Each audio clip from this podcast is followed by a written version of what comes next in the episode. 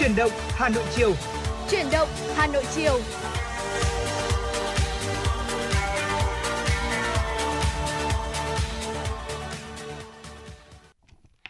Kính chào quý vị các bạn. Quý vị đang đến với Chuyển động Hà Nội chiều nay, được phát sóng trên tần số FM 96 MHz của Đài Phát thanh Truyền hình Hà Nội và đồng thời cũng đang được phát trực tuyến trên website hanoionline.vn.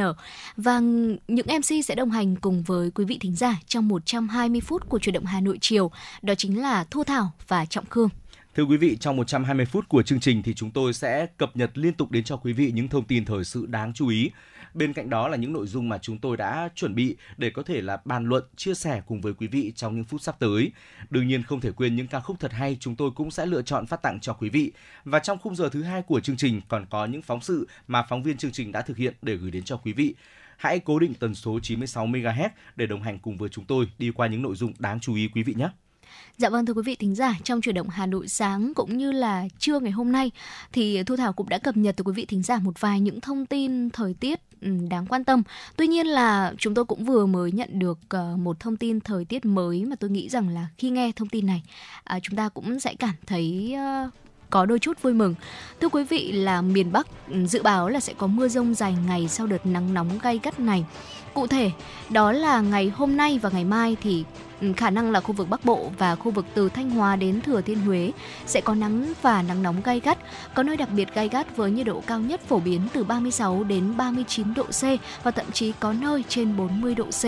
Tuy nhiên là từ ngày mùng 4 tháng 6 nắng nóng sẽ dịu dần ở miền Bắc và từ ngày mùng 3 cho đến ngày mùng 8 tháng 6, khu vực vùng núi và trung du có mưa rào và rông rải rác, cục bộ có mưa vừa, mưa to. Thời gian mưa sẽ tập trung vào chiều tối và đêm.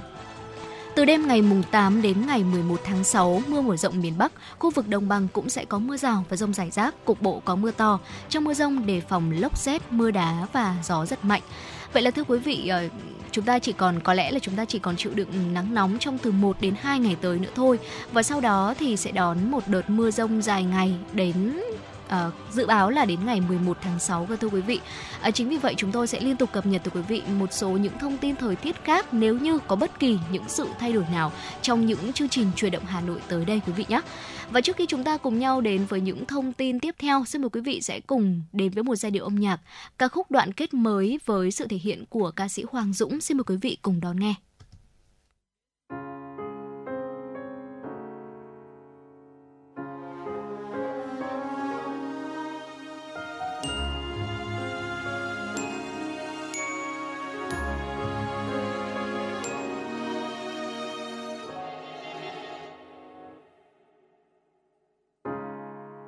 Thấy quá khứ chúng ta quay về. Mười năm từ lần cuối không hẹn lại, chợt những ngày trước mắt. Và sau bao lâu ta chưa khác đi quá nhiều, đến nỗi chẳng nhận ra người sát bên ước hẹn một thời. Tình yêu cứ giống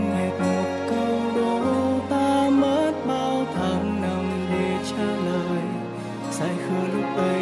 anh cũng như người mà thôi, rất đôi chơi vơi vì khi thấy cách mình đặt niềm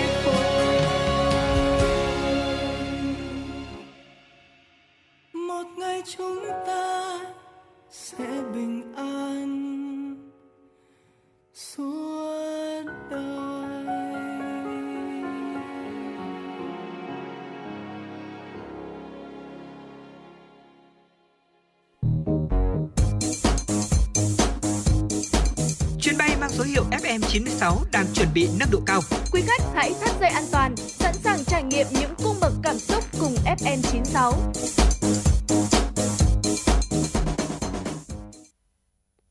Dạ vâng thưa quý vị và các bạn, vừa rồi là một giai điệu âm nhạc đầu tiên mà chúng tôi đã lựa chọn để phát tặng uh, quý vị trong chuyển động Hà Nội chiều nay và sẽ còn rất nhiều những giai điệu âm nhạc khác nữa. Ngay bây giờ xin mời quý vị sẽ cùng quay trở lại với dòng chảy tin tức của chuyển động Hà Nội và ngay bây giờ sẽ là những thông tin đầu tiên. Hưởng ứng Ngày Môi trường Thế giới năm 2023, sáng nay tại Hà Nội, Trung tâm Chứng nhận Chất lượng và Phát triển Doanh nghiệp thuộc Liên hiệp các hội khoa học và kỹ thuật Việt Nam tổ chức diễn đàn phát triển kinh tế với chủ đề Đổi mới công nghệ, chuyển đổi số, bảo vệ tài nguyên và môi trường. Phát biểu khai mạc diễn đàn, Chủ tịch Liên hiệp các hội khoa học và kỹ thuật Việt Nam Phan Xuân Dũng nêu rõ, thời gian qua, các biến động phức tạp về địa chính trị, kinh tế thế giới đã và đang ảnh hưởng rất lớn đến nền kinh tế nước ta cũng như hoạt động sản xuất kinh doanh của doanh nghiệp.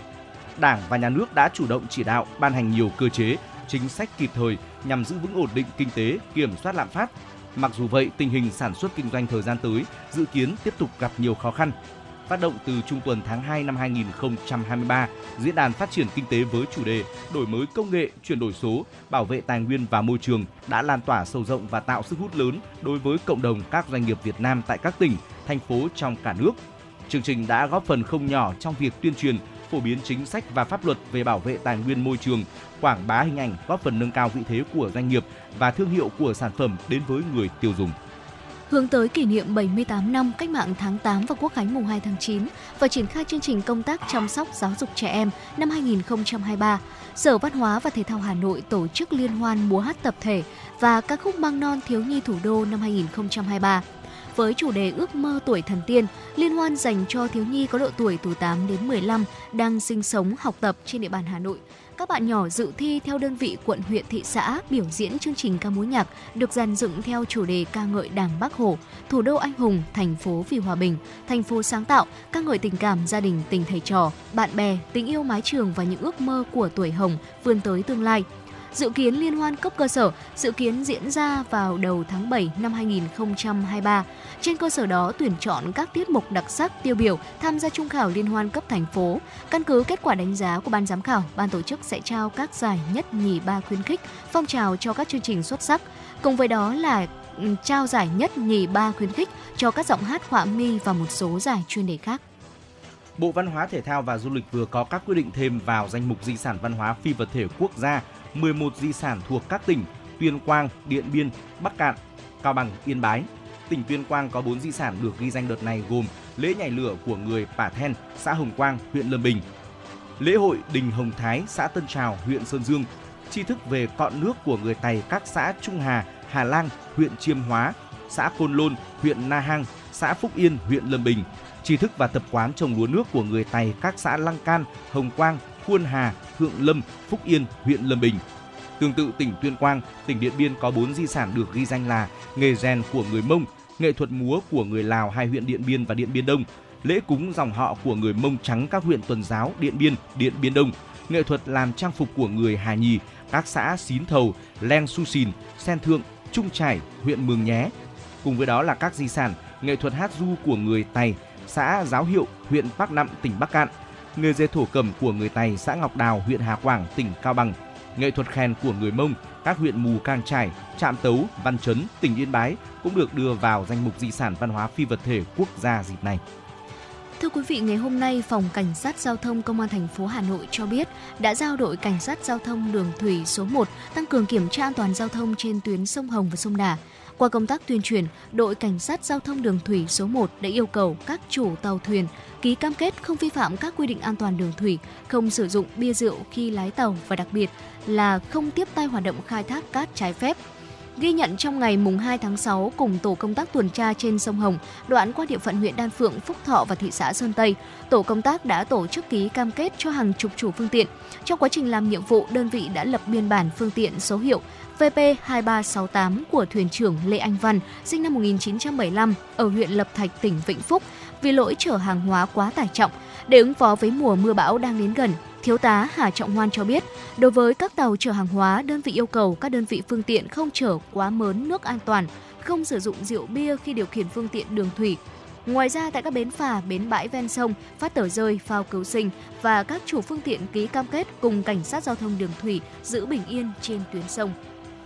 Quý vị và các bạn thân mến, đó là những thông tin thời sự đáng chú ý chúng tôi cập nhật gửi đến cho quý vị. Ờ, sẽ còn rất là nhiều những thông tin khác nữa ở phần sau của chương trình và cả những nội dung mà chúng tôi đã chuẩn bị để có thể chia sẻ bàn luận cùng với quý vị. Còn bây giờ thì ờ, chúng tôi muốn mời quý vị tiếp tục quay trở lại với không gian âm nhạc trước khi đồng hành với Trọng Khương và Thu Thảo ở những nội dung đáng chú ý phần sau nhé.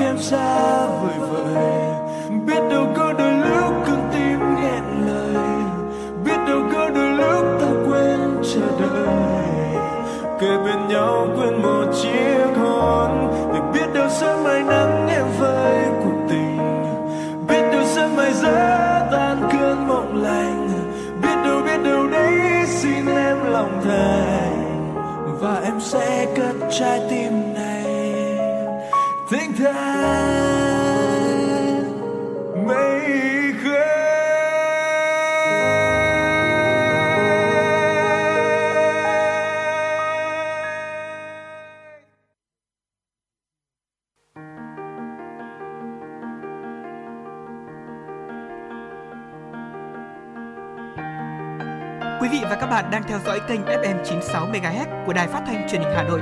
Hãy giữ sóng và tương tác với chúng tôi theo số điện thoại 024 3773 6688. FM 96 đồng hành trên mọi nẻo đường. Thưa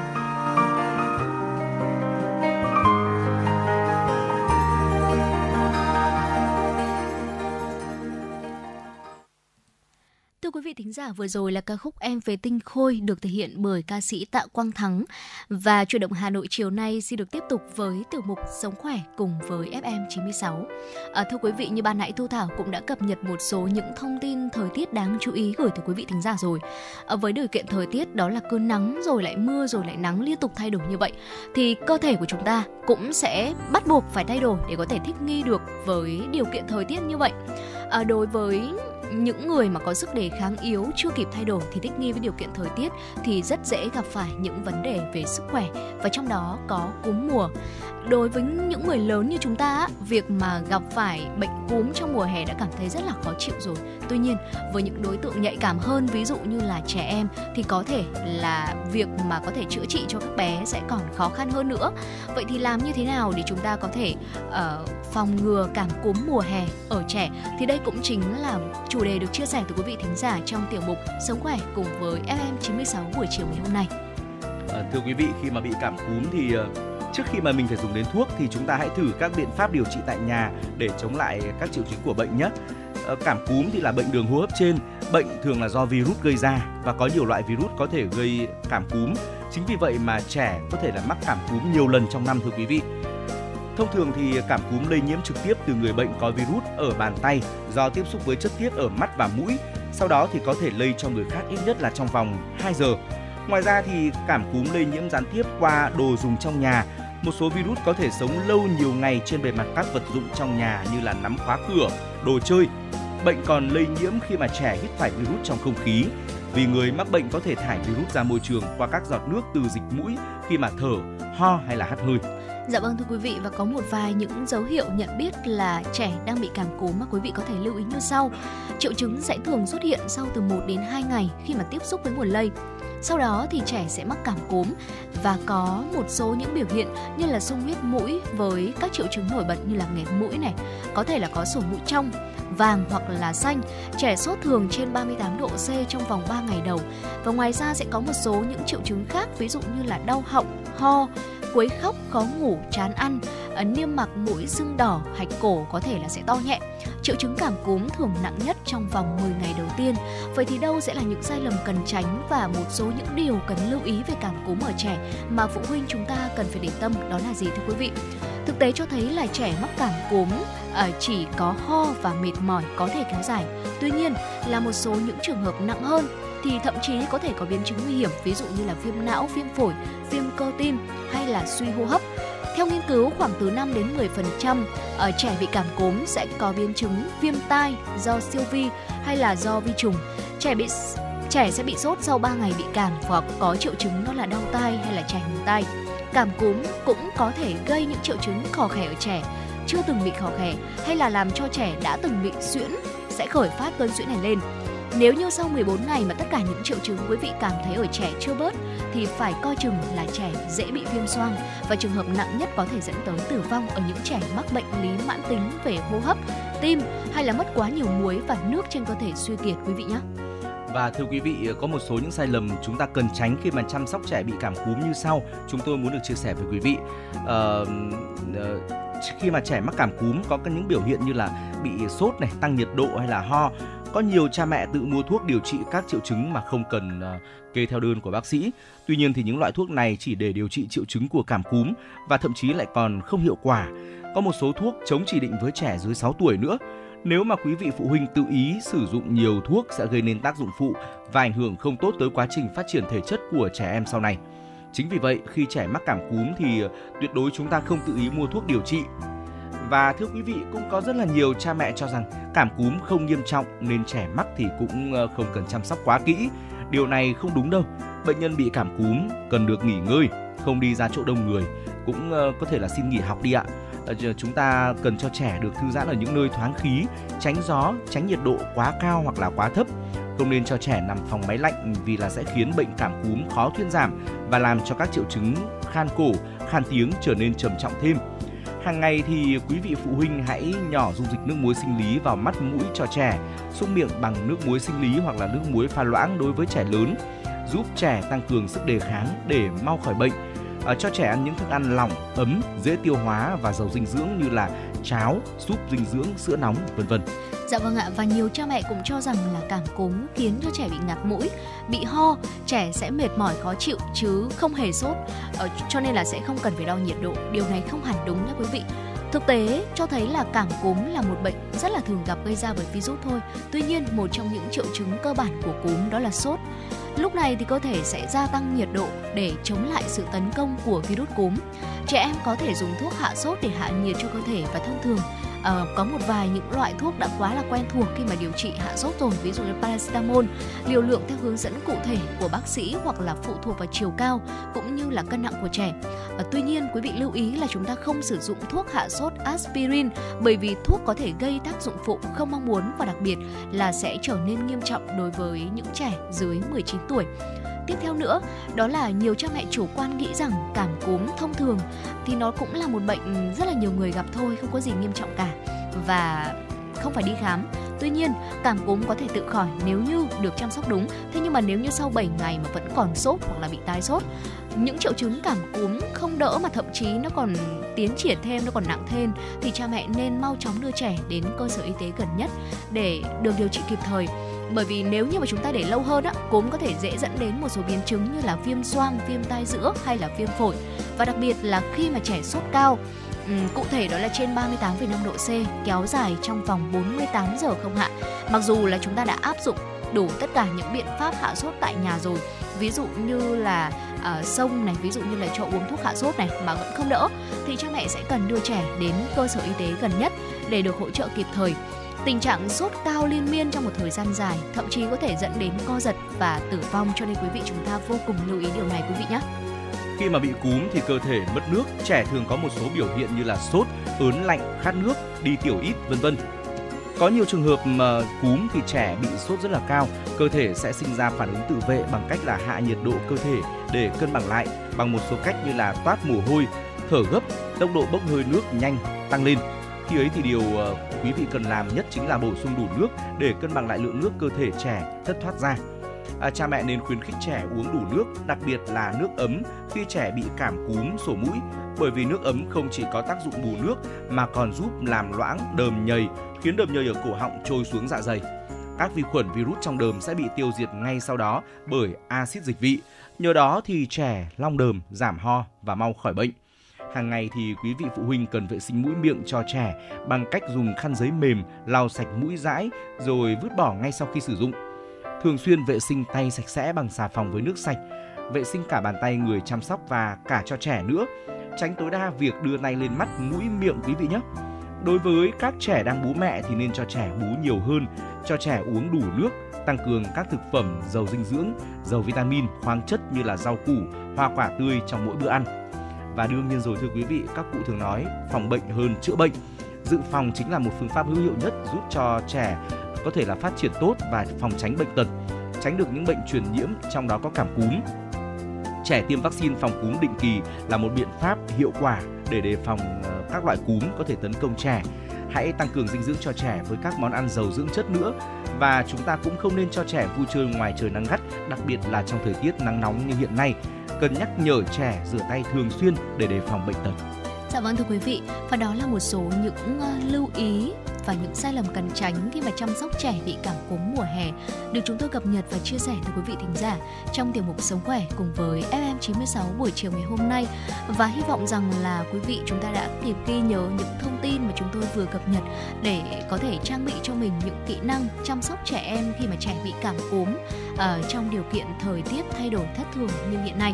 Và thưa quý vị, đó là thời lượng của Sống khỏe cùng với FM96 và trước khi chúng ta cùng nhau quay trở lại với dòng chảy tin tức của truyền động Hà Nội. Xin mời quý vị sẽ cùng đến với một giai điệu âm nhạc được thể hiện bởi ca sĩ Thủy Chi, ca khúc Phiến lá tĩnh lặng. Xin mời quý vị cùng đón nghe.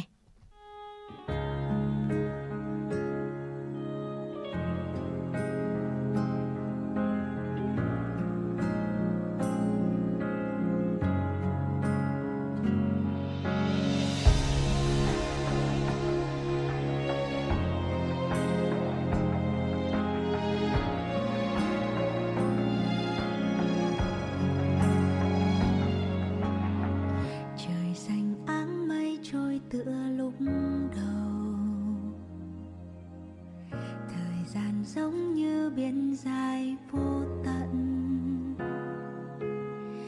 Ngày mà dẫu bao lâu thì ta chẳng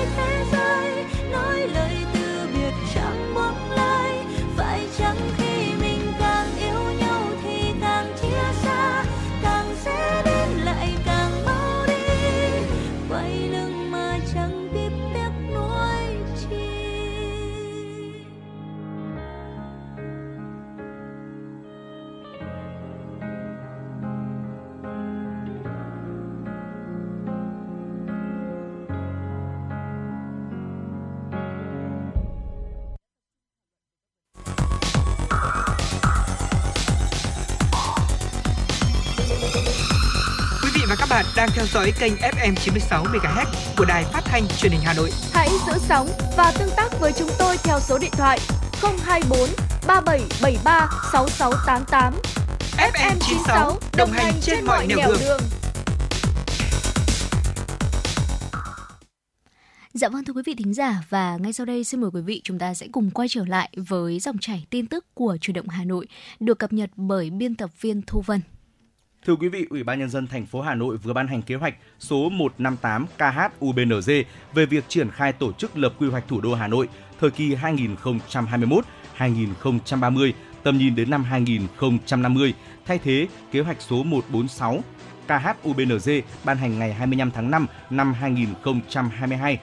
Theo đó, Viện Nghiên cứu Phát triển Kinh tế Xã hội Hà Nội chủ trì phối hợp Sở Kế hoạch và Đầu tư, Sở Quy hoạch Kiến trúc, Viện Quy hoạch Xây dựng Hà Nội và các sở ban ngành thành phố, Ủy ban nhân dân các quận, huyện, thị xã khẩn trương triển khai công tác lập quy hoạch thủ đô Hà Nội. Sở Kế hoạch và Đầu tư chủ trì tham mưu các nội dung liên quan đến công tác quản lý nhà nước về quy hoạch, phối hợp chặt chẽ với Viện Nghiên cứu Phát triển Kinh tế Xã hội Hà Nội và các sở ngành thành phố trong công tác lập, thẩm định, phê duyệt quy hoạch thủ đô Hà Nội là đầu mối liên lạc với các cơ quan chuyên môn của Bộ Kế hoạch và Đầu tư trong công tác hướng dẫn tổ chức lập quy hoạch, tổ chức trình thẩm định, báo cáo tiến độ theo định kỳ. Sở Quy hoạch, Kiến trúc, Viện Quy hoạch Xây dựng Hà Nội, Sở Tài nguyên và Môi trường phối hợp với Viện Nghiên cứu Phát triển Kinh tế Xã hội Hà Nội các nội dung liên quan đến tổ chức không gian, lập hệ thống bản đồ, bản vẽ trong quá trình lập quy hoạch thủ đô Hà Nội, đảm bảo các nội dung điều chỉnh tổng thể quy hoạch chung thủ đô Hà Nội khớp nối đồng bộ với quy hoạch thủ đô Hà Nội. Ủy ban nhân dân thành phố yêu cầu thủ trưởng các đơn vị được phân công chủ động phối hợp triển khai các nội dung công việc với tinh thần khẩn trương, nghiêm túc, phấn đấu hoàn thành đúng tiến độ, đảm bảo chất lượng quy hoạch thủ đô Hà Nội thời kỳ 2021-2030, tầm nhìn đến năm 2050. Sáng nay giá vàng miếng và vàng nhẫn trong nước cùng đi lên, trong đó giá vàng nhẫn tăng 150.000 đồng đến 200.000 đồng một lượng trong bối cảnh giá kim loại quý thế giới tăng. Lúc hơn 9 giờ, Ngân hàng Thương mại Cổ phần xuất nhập khẩu Việt Nam niêm yết giá vàng miếng SJC ở mức 66,55 triệu đồng một lượng ở chiều mua vào và 66,95 triệu đồng một lượng ở chiều bán ra, tăng 150.000 đồng một lượng so với cuối ngày hôm trước. Công ty trách nhiệm hữu hạn một thành viên vàng bạc đá quý Sài Gòn để là 66,45 triệu đồng một lượng mua vào và 67,05 triệu đồng một lượng ở chiều bán ra, cao hơn cuối ngày liền trước 50.000 đồng một lượng mỗi chiều.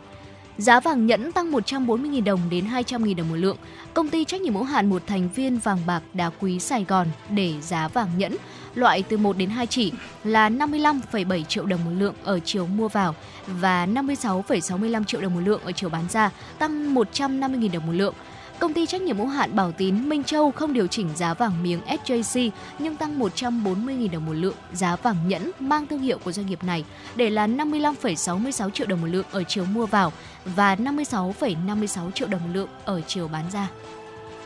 Cuộc thi giọng hát trẻ Thanh âm Hà Nội 2023 do Sở Văn hóa và Thể thao Hà Nội phối hợp với Hội âm nhạc Hà Nội hướng tới kỷ niệm 78 năm Cách mạng tháng 8, 19 tháng 8 năm 1945, 19 tháng 8 năm 2023 và Quốc khánh mùng 2 tháng 9.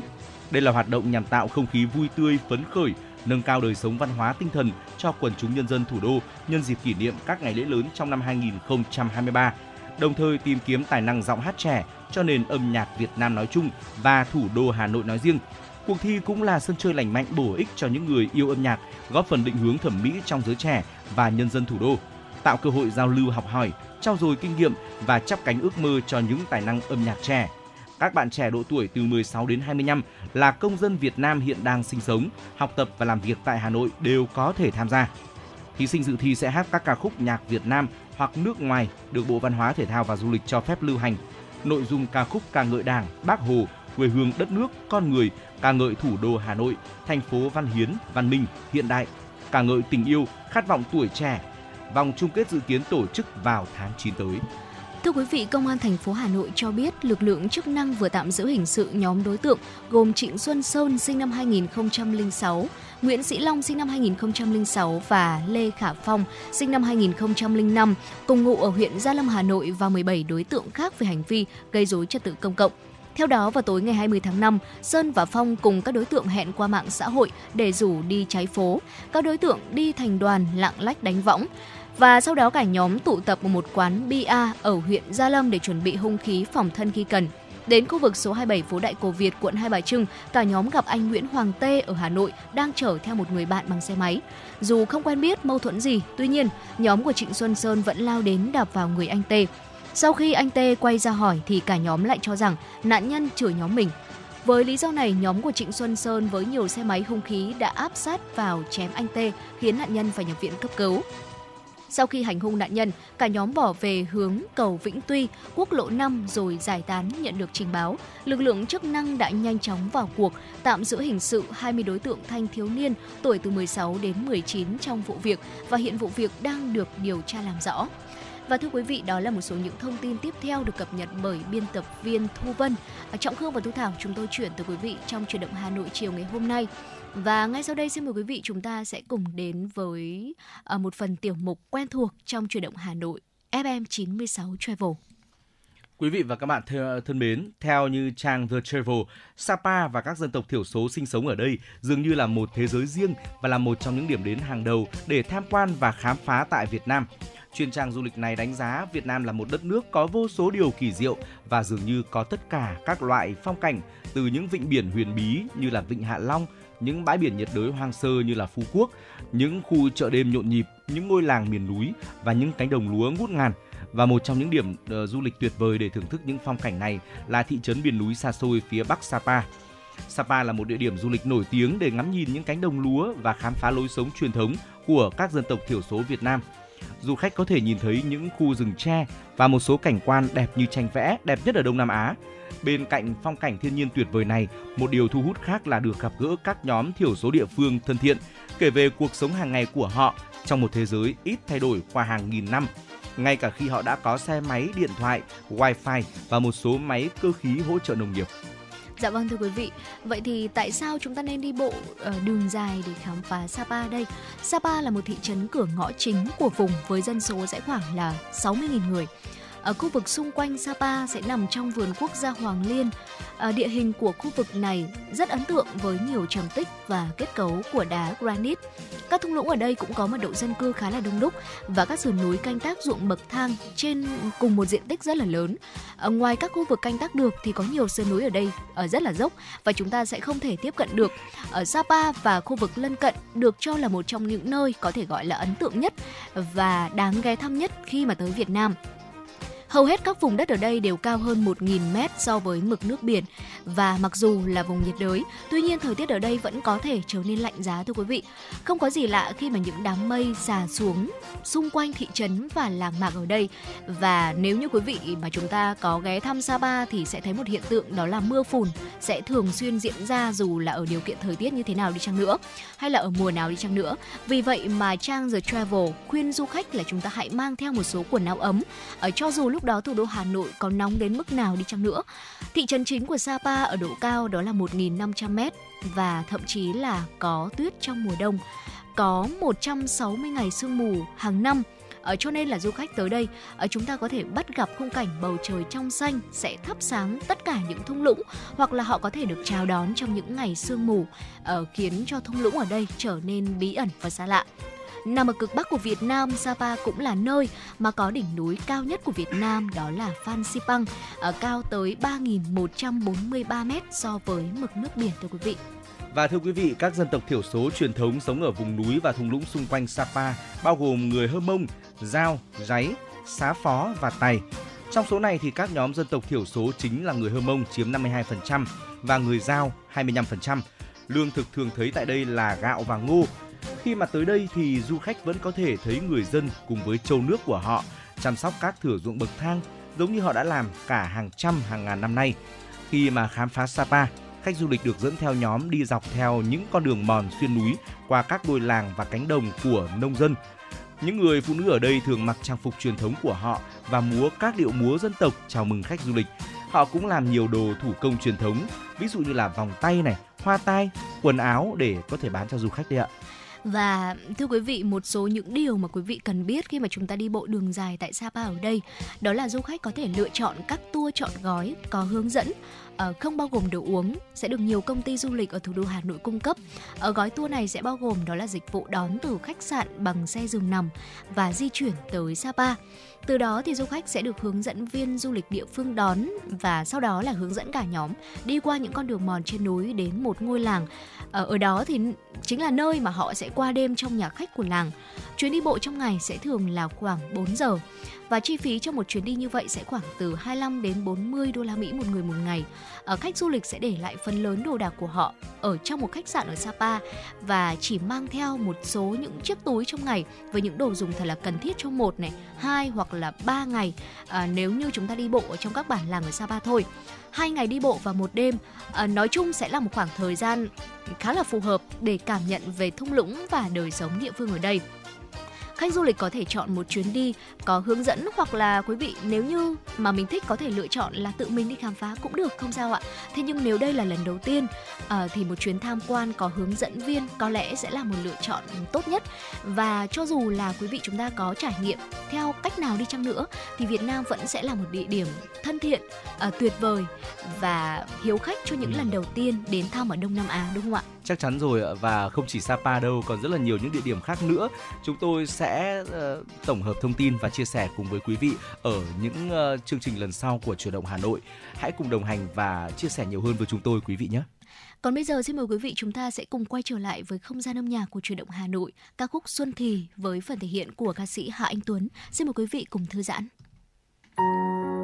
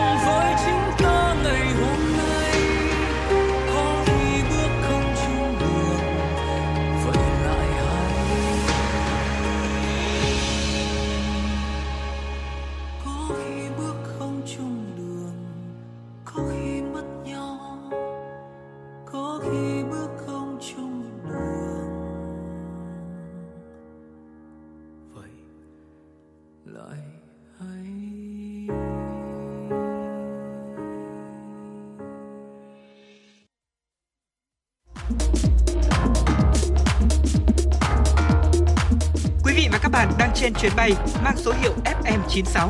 Hãy thư giãn, chúng tôi sẽ cùng bạn trên mọi cung đường. Hãy giữ sóng và tương tác với chúng tôi theo số điện thoại 024 3773 6688.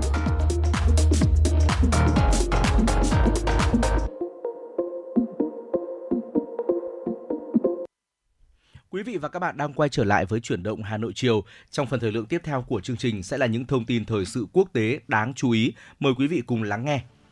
Trái đất đã vượt qua giới hạn an toàn đối với con người do nhiệt độ tăng, hệ thống nước bị gián đoạn và môi trường sống tự nhiên bị phá hủy. Đây là kết quả của một nghiên cứu mới được đăng tải trên tạp chí Nature. Nghiên cứu xác định các hoạt động của con người đã khiến 7 trên 8 ranh giới trong hệ thống trái đất vượt quá giới hạn an toàn, đe dọa sức khỏe hành tinh và con người. 8 ranh giới trong hệ thống trái đất gồm khí hậu, đa dạng sinh học, nước, hệ sinh thái tự nhiên, sử dụng đất, tác động của phân bón và thuốc trừ sâu. Một khi các giới hạn này bị vượt qua, con người sẽ hứng chịu thiệt hại đáng kể. Các thiệt hại này bao gồm việc tiếp cận không đầy đủ với nguồn nước sạch, an ninh lương thực không được đảm bảo, phải di rời nơi ở do nhiệt độ tăng hoặc lũ lụt. Các nhà nghiên cứu truyền thống thường tập trung vào tác động của biến đổi khí hậu hoặc mất đa dạng sinh học. Tuy nhiên, nhóm nghiên cứu của Ủy ban Trái đất đánh dấu nỗ lực xác định những giới hạn mà con người nếu vượt quá sẽ chịu tác hại đáng kể. Johan Rockstrom, giám đốc Viện Nghiên cứu Tác động khí hậu Potsdam và đồng tác giả của báo cáo cho biết rất đáng lo ngại khi hầu hết ranh giới đã bị vượt qua. Nghiên cứu nhận định giới hạn an toàn về sự gia tăng nhiệt độ toàn cầu là 1 độ C so với thời kỳ tiền công nghiệp. Tuy nhiên, nghiên cứu cho biết mức tăng nhiệt độ thực tế là 1,1 hoặc 1,2 độ C. Thưa quý vị, Australia đã tìm ra bước đột phá trong điều trị ung thư não. Chiến lược này có thể sẽ là một cách hiệu quả hơn để điều trị ung thư não và ngăn ngừa bệnh quay trở lại. Các nhà nghiên cứu tại Australia đã phát triển một loại hạt nano silica có thể được nạp temozolomide, một loại thuốc phân tử nhỏ được sử dụng để điều trị các khối u được gọi là u nguyên bào thần kinh đệm. Hạt nano này sẽ có khả năng nhắm mục tiêu vào các tế bào ung thư và xử lý các khối u não ác tính. Hạt nano siêu nhỏ sẽ giúp di chuyển qua hàng rào máu não và thâm nhập vào khối u, đồng thời giảm các tác dụng phụ không mong muốn cho bệnh nhân. Nhằm giải quyết tình trạng thiếu lao động trong một số ngành nghề, Canada vừa công bố những ưu tiên nhập cư mới. Nước này có chính sách ưu tiên đối với những nhân lực nhập cư có tay nghề cao trong những lĩnh vực mà nước này thiếu hụt. Năm lĩnh vực này là chăm sóc y tế, chuyên môn khoa học, công nghệ kỹ thuật và toán học, vận tải, thợ mộc, thợ sửa ống nước và nhà thầu, nông nghiệp và thực phẩm nông nghiệp. Các ứng viên nhập cư có bất kỳ kinh nghiệm nào trong năm lĩnh vực kể trên có thể được chọn để thường trú thông qua một hệ thống mới được thiết kế phù hợp với nhu cầu thị trường lao động của Canada. Ngoài ra, quốc gia Bắc Mỹ này cũng dành ưu tiên cho những người có khả năng sử dụng tiếng Pháp. Canada dự kiến sẽ tiếp nhận hàng chục nghìn người nhập cư mỗi năm cho đến năm 2025 để giải quyết thiếu hụt lao động. Dạ vâng thưa quý vị, một thông tin tiếp theo xin được cập nhật tới quý vị thính giả. Trận lốc xoáy kinh hoàng vào chiều ngày hôm qua đã quét qua một số khu vực nông thôn ở tỉnh Liêu Ninh. Khu vực Đông Bắc Trung Quốc gây thiệt hại cả về người và của. Thống kê sơ bộ đã có ít nhất là 13 người bị thương, hơn 200 người bị ảnh hưởng, hơn 60 ngôi nhà đã bị tàn phá, gần 300 hecta hoa màu trên địa bàn bị hư hại. Các ban ngành địa phương đã ngay lập tức huy động lực lượng cứu hỏa, cảnh sát cũng như là thợ sửa chữa điện và nhà ở đến các khu vực bị ảnh hưởng để thực hiện công tác cứu trợ thiên tai sau lốc xoáy. Vào năm 2019, tỉnh Liêu Ninh đã từng gánh chịu một trận lốc xoáy mạnh khiến ít nhất là 6 người thiệt mạng và 120 người khác bị thương. Và thưa quý vị, đó là một số những thông tin ở quốc tế trong khung giờ đầu tiên của chủ động Hà Nội chiều nay từ 16 giờ tới 17 giờ. Chúng ta vẫn còn 60 phút trực tiếp nữa của chủ động Hà Nội từ 17 giờ tới 18 giờ và vẫn sẽ là Trọng Khương và Thu Thảo sẽ đồng hành cùng với quý vị thính giả. Số hotline của chủ động Hà Nội 024 3773 6688. À, quý vị hãy ghi nhớ để có thể chia sẻ những vấn đề mà quý vị chúng ta quan tâm hay là mong muốn được gửi tặng một giai điệu âm nhạc hoặc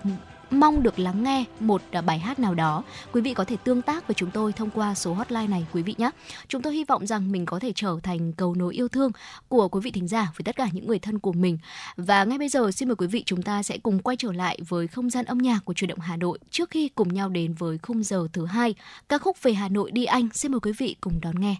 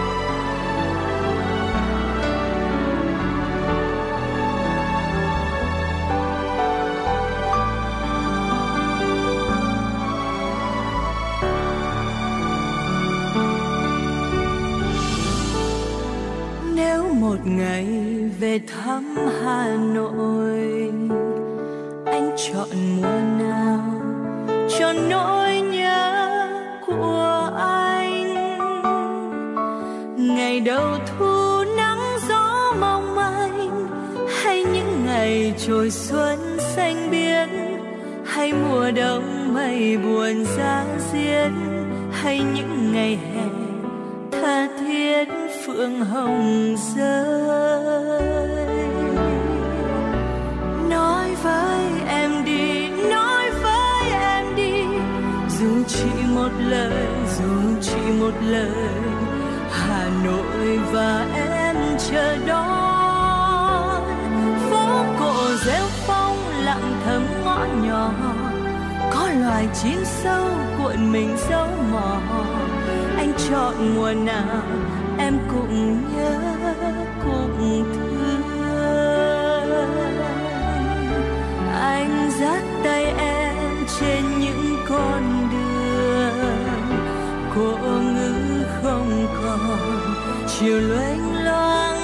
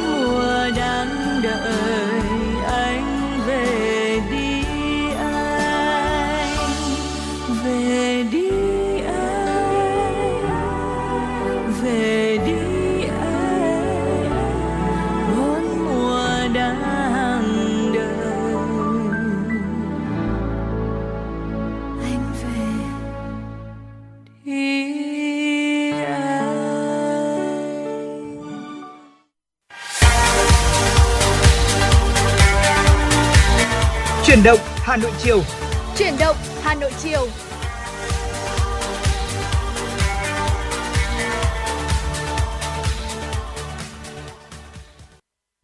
Quý vị và các bạn đang quay trở lại với chuyển động Hà Nội chiều, chương trình của Đài Phát thanh và Truyền hình Hà Nội được phát sóng trực tiếp trên tần số FM 96 MHz. Thưa quý vị, với chủ đề chung tay giảm thiểu tổn hại trẻ em, tháng hành động vì trẻ em năm 2023, tháng 6 hướng tới nhiều thông điệp như phòng chống tai nạn, thương tích cho trẻ em là bảo đảm quyền được sống của trẻ em. Gọi tổng đài điện thoại quốc gia bảo vệ trẻ em số 111 để thông báo mọi hành vi xâm hại trẻ em, lắng nghe trẻ em bằng trái tim, bảo vệ trẻ em bằng hành động, pháp luật nghiêm trị mọi hành vi bạo lực, xâm hại trẻ em. Qua đó nhằm huy động sự chung tay của toàn xã hội cùng Đảng, Nhà nước, Chính phủ trong công tác bảo vệ, chăm sóc trẻ em, tiếp tục xây dựng môi trường sống an toàn lành mạnh, thân thiện cho trẻ. Nội dung này chúng tôi sẽ chuyển đến trong phần sau của chương trình ngày hôm nay. Còn bây giờ sẽ là phần tổng hợp tin tức mà chúng tôi vừa cập nhật. Mời quý vị cùng lắng nghe. Thưa quý vị, đoàn công tác Trung ương Hội Liên hiệp Phụ nữ Việt Nam do Phó Chủ tịch Nguyễn Thị Minh Hương làm trưởng đoàn đã có chuyến thăm và làm việc tại Pháp từ ngày 30 tháng 5 đến ngày 1 tháng 6. Trong khuôn khổ chương trình, ngày hôm qua, đoàn công tác cùng đại sứ trưởng phái đoàn thường trực Việt Nam bên cạnh UNESCO Lê Thị Hồng Vân đã có các buổi tiếp xúc làm việc với đại sứ Tamara Rastovac Siamasvili, Chủ tịch Hội đồng chấp hành UNESCO và bà Begona Lassaba Baster, Vụ trưởng phụ trách về bình đẳng giới của UNESCO. Phó Chủ tịch Hội Liên hiệp Phụ nữ Việt Nam Nguyễn Thị Minh Hương đã thông tin về những chủ trương chính sách của Đảng và Nhà nước, cũng như những kết quả phát triển kinh tế xã hội của Việt Nam trong thời gian qua. Trong đó có vai trò tích cực của phụ nữ trên nhiều lĩnh vực như lãnh đạo nữ ở chính quyền các cấp, y tế, giáo dục, bình đẳng giới. Trao đổi với đoàn công tác, Đại sứ Đinh Toàn Thắng đánh giá cao vai trò của phụ nữ trong cộng đồng người Việt Nam đang sinh sống tại Pháp, có nhiều ảnh hưởng tích cực đến cộng đồng, đến nhiều mặt quan hệ Việt Nam với nước sở tại, đặc biệt là trong việc giữ gìn phát huy, quảng bá các giá trị truyền thống bản sắc văn hóa dân tộc. Đại sứ Đinh Toàn Thắng cũng trao đổi về những hướng hợp tác trao đổi kết nối Hội Liên hiệp Phụ nữ Việt Nam với các tổ chức cá nhân tại Pháp, qua đó vận động sự hỗ trợ về tài chính, kỹ thuật cho các hoạt động của phụ nữ trong nước ở những lĩnh vực hợp tác song phương có thế mạnh như nghiên cứu khoa học, y tế, kinh tế, văn hóa, du lịch với mong muốn coi Hội Liên hiệp Phụ nữ Việt Nam như một mái nhà chung của chị em phụ nữ Việt Nam cả trong và ngoài nước. Các nữ kiều bào Việt Nam tại Pháp đã đón nhận Hội Liên hiệp Phụ nữ Việt Nam như một địa chỉ thân thiết để chia sẻ thông tin, tình cảm và triển khai các hoạt động tích cực hướng về quê hương đất nước. Tối hôm qua, Ban chấp hành Hội người Việt Nam tại Tổ hợp đa chức năng Hà Nội Moscow Incentra đã tổ chức chương trình đón Tết thiếu nhi mùng 1 tháng 6 cho con em người Việt Nam đang sinh sống tại đây. Đây là hoạt động đã trở thành truyền thống của người Việt Nam ở Insecha. Sự kiện nhận được sự ủng hộ của ban lãnh đạo tổ hợp đa chức năng, đồng thời thu hút 150 cháu là con em người Việt Nam tham gia. Hiện Insecha là địa điểm có đông người Việt Nam sinh sống nhất ở thủ đô Moscow với khoảng 1.000 người. Thông qua một chương trình phong phú, các cháu thiếu nhi người Việt đã hòa mình vào bầu không khí vui vẻ, sôi động, được thưởng thức các tiết mục múa, hát, nhảy, biểu diễn piano, biểu diễn võ thuật, chủ yếu do chính các cháu nhỏ sống ở Incentra thể hiện. Phát biểu tại sự kiện trước khi trao quà cho các cháu, ông Phạm Quốc Toàn, Tổng Giám đốc Công ty Quản lý Tổ hợp Đa chức năng Hà Nội Moscow đã chúc các cháu học giỏi và sẽ có những ngày nghỉ hè thú vị và bổ ích. Ngoài chương trình văn nghệ hấp dẫn, các cháu thiếu nhi còn được tham gia những trò chơi tập thể vui vẻ, chơi với người nhện và nàng công chúa tuyết, cũng như thưởng thức nhiều món ăn Việt Nam do nhà hàng Asia và Việt Bếp chế biến.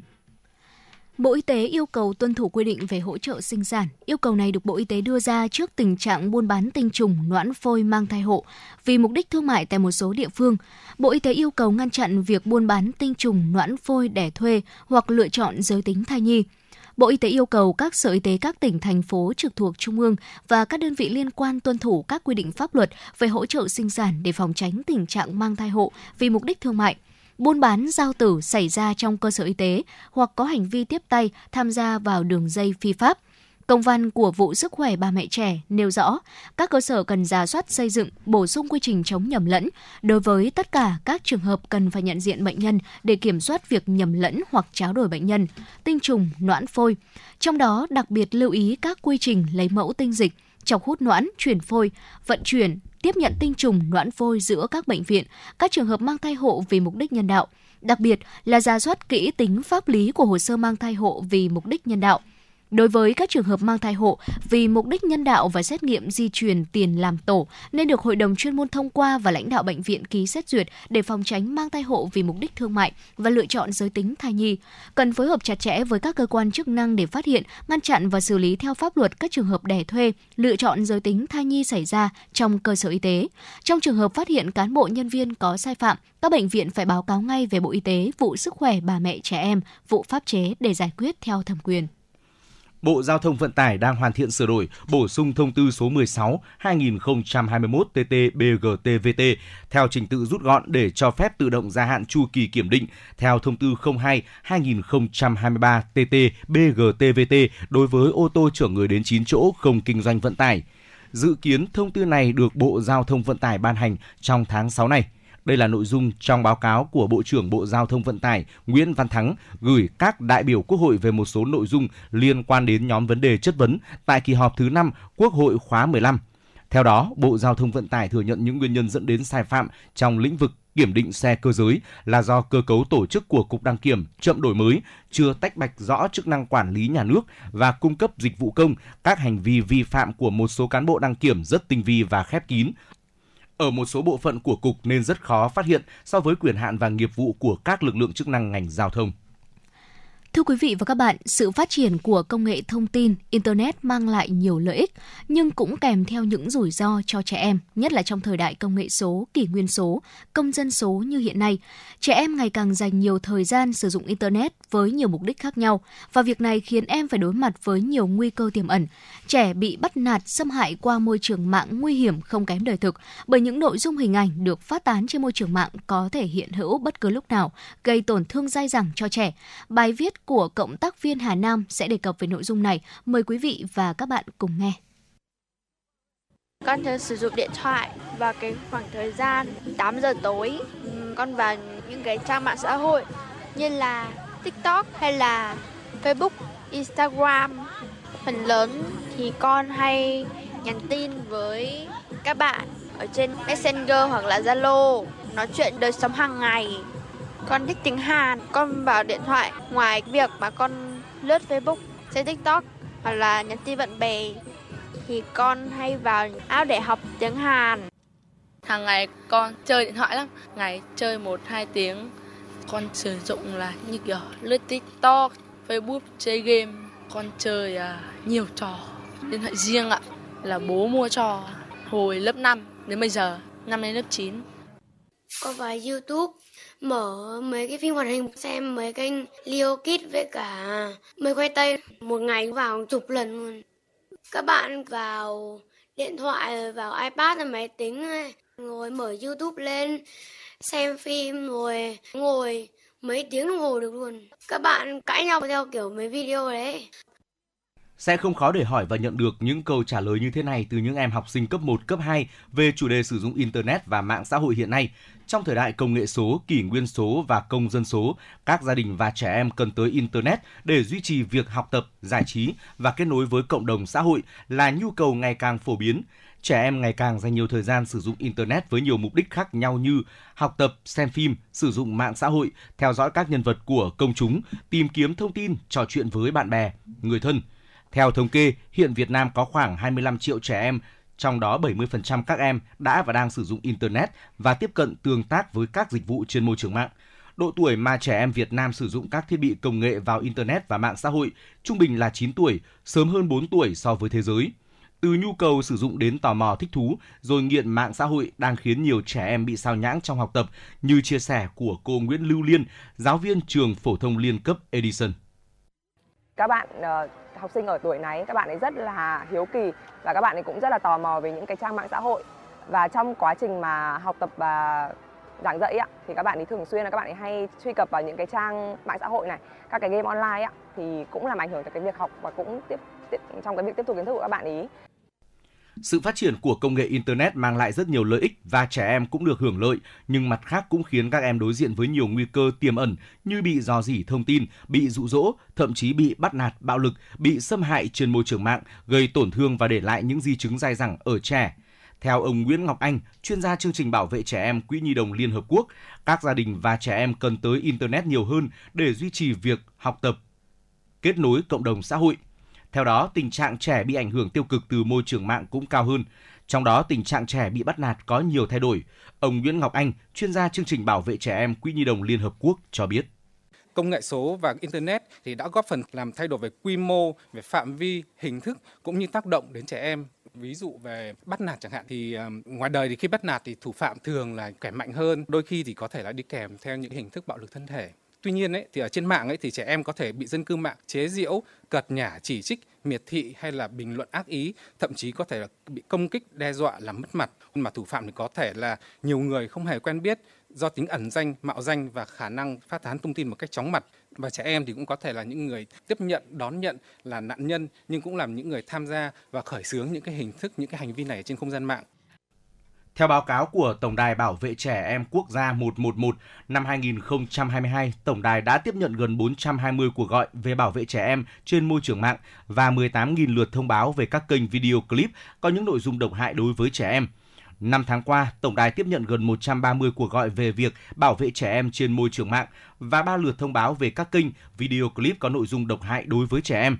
Trong số gần 130 cuộc gọi thì có hơn 120 cuộc gọi tư vấn và 4 ca kết nối can thiệp cho trẻ em bị xâm hại trên môi trường mạng. Thực trạng trẻ em bị bắt nạt, xâm hại trên môi trường mạng cũng được Thượng úy Lê Nhật Thịnh, đại diện Cục An ninh mạng và Phòng chống tội phạm sử dụng công nghệ cao, Bộ Công an nêu thực tế.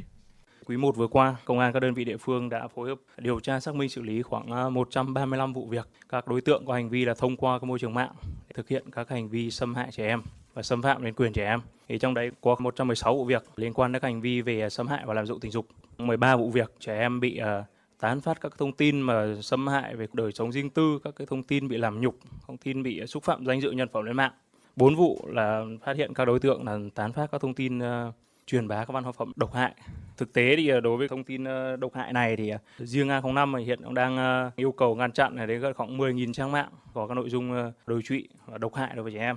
Thời gian vừa qua, công an các địa phương cũng đã triệt phá một số cái đường dây trẻ em ờ, bị mua bán qua mạng thông qua các hình thức như là nhận con nuôi hoặc là mang thai hộ. Thời gian qua, Đảng, Nhà nước và cả hệ thống chính trị đã vào cuộc mạnh mẽ để bảo vệ tốt hơn cho trẻ em trên Internet. Hệ thống pháp luật về bảo vệ trẻ em trên môi trường mạng đã được Việt Nam quan tâm xây dựng, tạo cơ sở pháp lý quan trọng như Luật Trẻ Em, Luật An toàn Thông tin mạng, Luật Tiếp cận Thông tin, Chính phủ và Thủ tướng Chính phủ đã ban hành một số văn bản quan trọng nhằm bảo vệ trẻ em trên môi trường mạng. Trong đó, Thủ tướng Chính phủ đã phê duyệt chương trình hành động quốc gia vì trẻ em giai đoạn 2021-2030 và chương trình bảo vệ và hỗ trợ trẻ em tương tác lành mạnh sáng tạo trên môi trường mạng 2021-2025.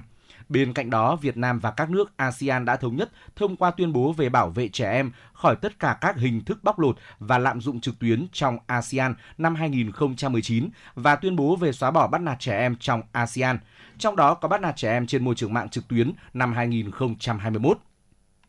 Tuy nhiên, để giải quyết các rủi ro mà các em có thể gặp phải và thúc đẩy cơ hội phát triển lành mạnh cho trẻ em trong thế giới số, các chuyên gia và nhà quản lý đều cho rằng Việt Nam cần tiếp tục ra soát, bổ sung hệ thống pháp luật chính sách để tăng cường tính phòng ngừa, bảo vệ trẻ em, đấu tranh xử lý có hiệu quả những hành vi, những vụ việc xâm hại trẻ em và bảo vệ trẻ em trên môi trường mạng tăng cường công tác truyền thông, giáo dục, tập huấn về kiến thức, kỹ năng tương tác trên môi trường mạng cũng như bảo vệ an toàn cho trẻ em trên môi trường mạng. Việt Nam cần huy động sự tham gia của khu vực tư nhân vào các hoạt động bảo vệ trẻ em, trong đó có trách nhiệm của các công ty công nghệ trong việc ngăn chặn lọc và xóa các tài liệu liên quan đến bóc lột và xâm hại trẻ em trên môi trường mạng. Cùng với đó cần có các sản phẩm trực tuyến giáo dục hữu ích và thân thiện cho trẻ em. Ông Đặng Hoa Nam, Cục trưởng Cục Trẻ Em thuộc Bộ Lao động Thương binh và Xã hội cho biết. Chúng ta khuyến khích những sáng kiến, những hỗ trợ về mặt kỹ thuật để mà giúp trẻ em tương tác lành mạnh trên môi trường mạng, gỡ bỏ những thông tin mà nó mang tính độc hại Bên cạnh đó thì à, chúng ta cần phải giả soát tiếp những cái quy định về mặt pháp luật về bảo vệ trẻ em trên môi trường mạng, xử lý những cái vi phạm ở trên môi trường mạng để làm sao chúng ta đảm bảo được trẻ em có một cái môi trường sống an toàn lành mạnh. Đặc biệt là đối với những cái doanh nghiệp những công ty mà hoạt động trên môi trường mạng nó mang tính chất toàn cầu, mang tính chất xuyên biên giới đa quốc gia thì cần phải có những biện pháp kiểm tra thanh tra mạnh mẽ hơn nữa cần phải có những quy định pháp lý một cách chặt chẽ hơn nữa để chúng ta xử lý được những vi phạm của những công ty những tập đoàn này để trẻ em được sống trong môi trường an toàn lành mạnh, cần sự chung tay hành động của các bên liên quan. Để bảo vệ trẻ em nói chung, bảo vệ trẻ em trên môi trường mạng nói riêng, trách nhiệm không thuộc về riêng cơ quan nào và vai trò trách nhiệm chưa hết thuộc về chính gia đình, cha mẹ, những người trực tiếp nuôi dạy trẻ. Theo bạn, thứ gì tạo nên sự tự tin cho chúng ta khi nói chuyện? Cách ăn nói hay là ngôn ngữ cơ thể?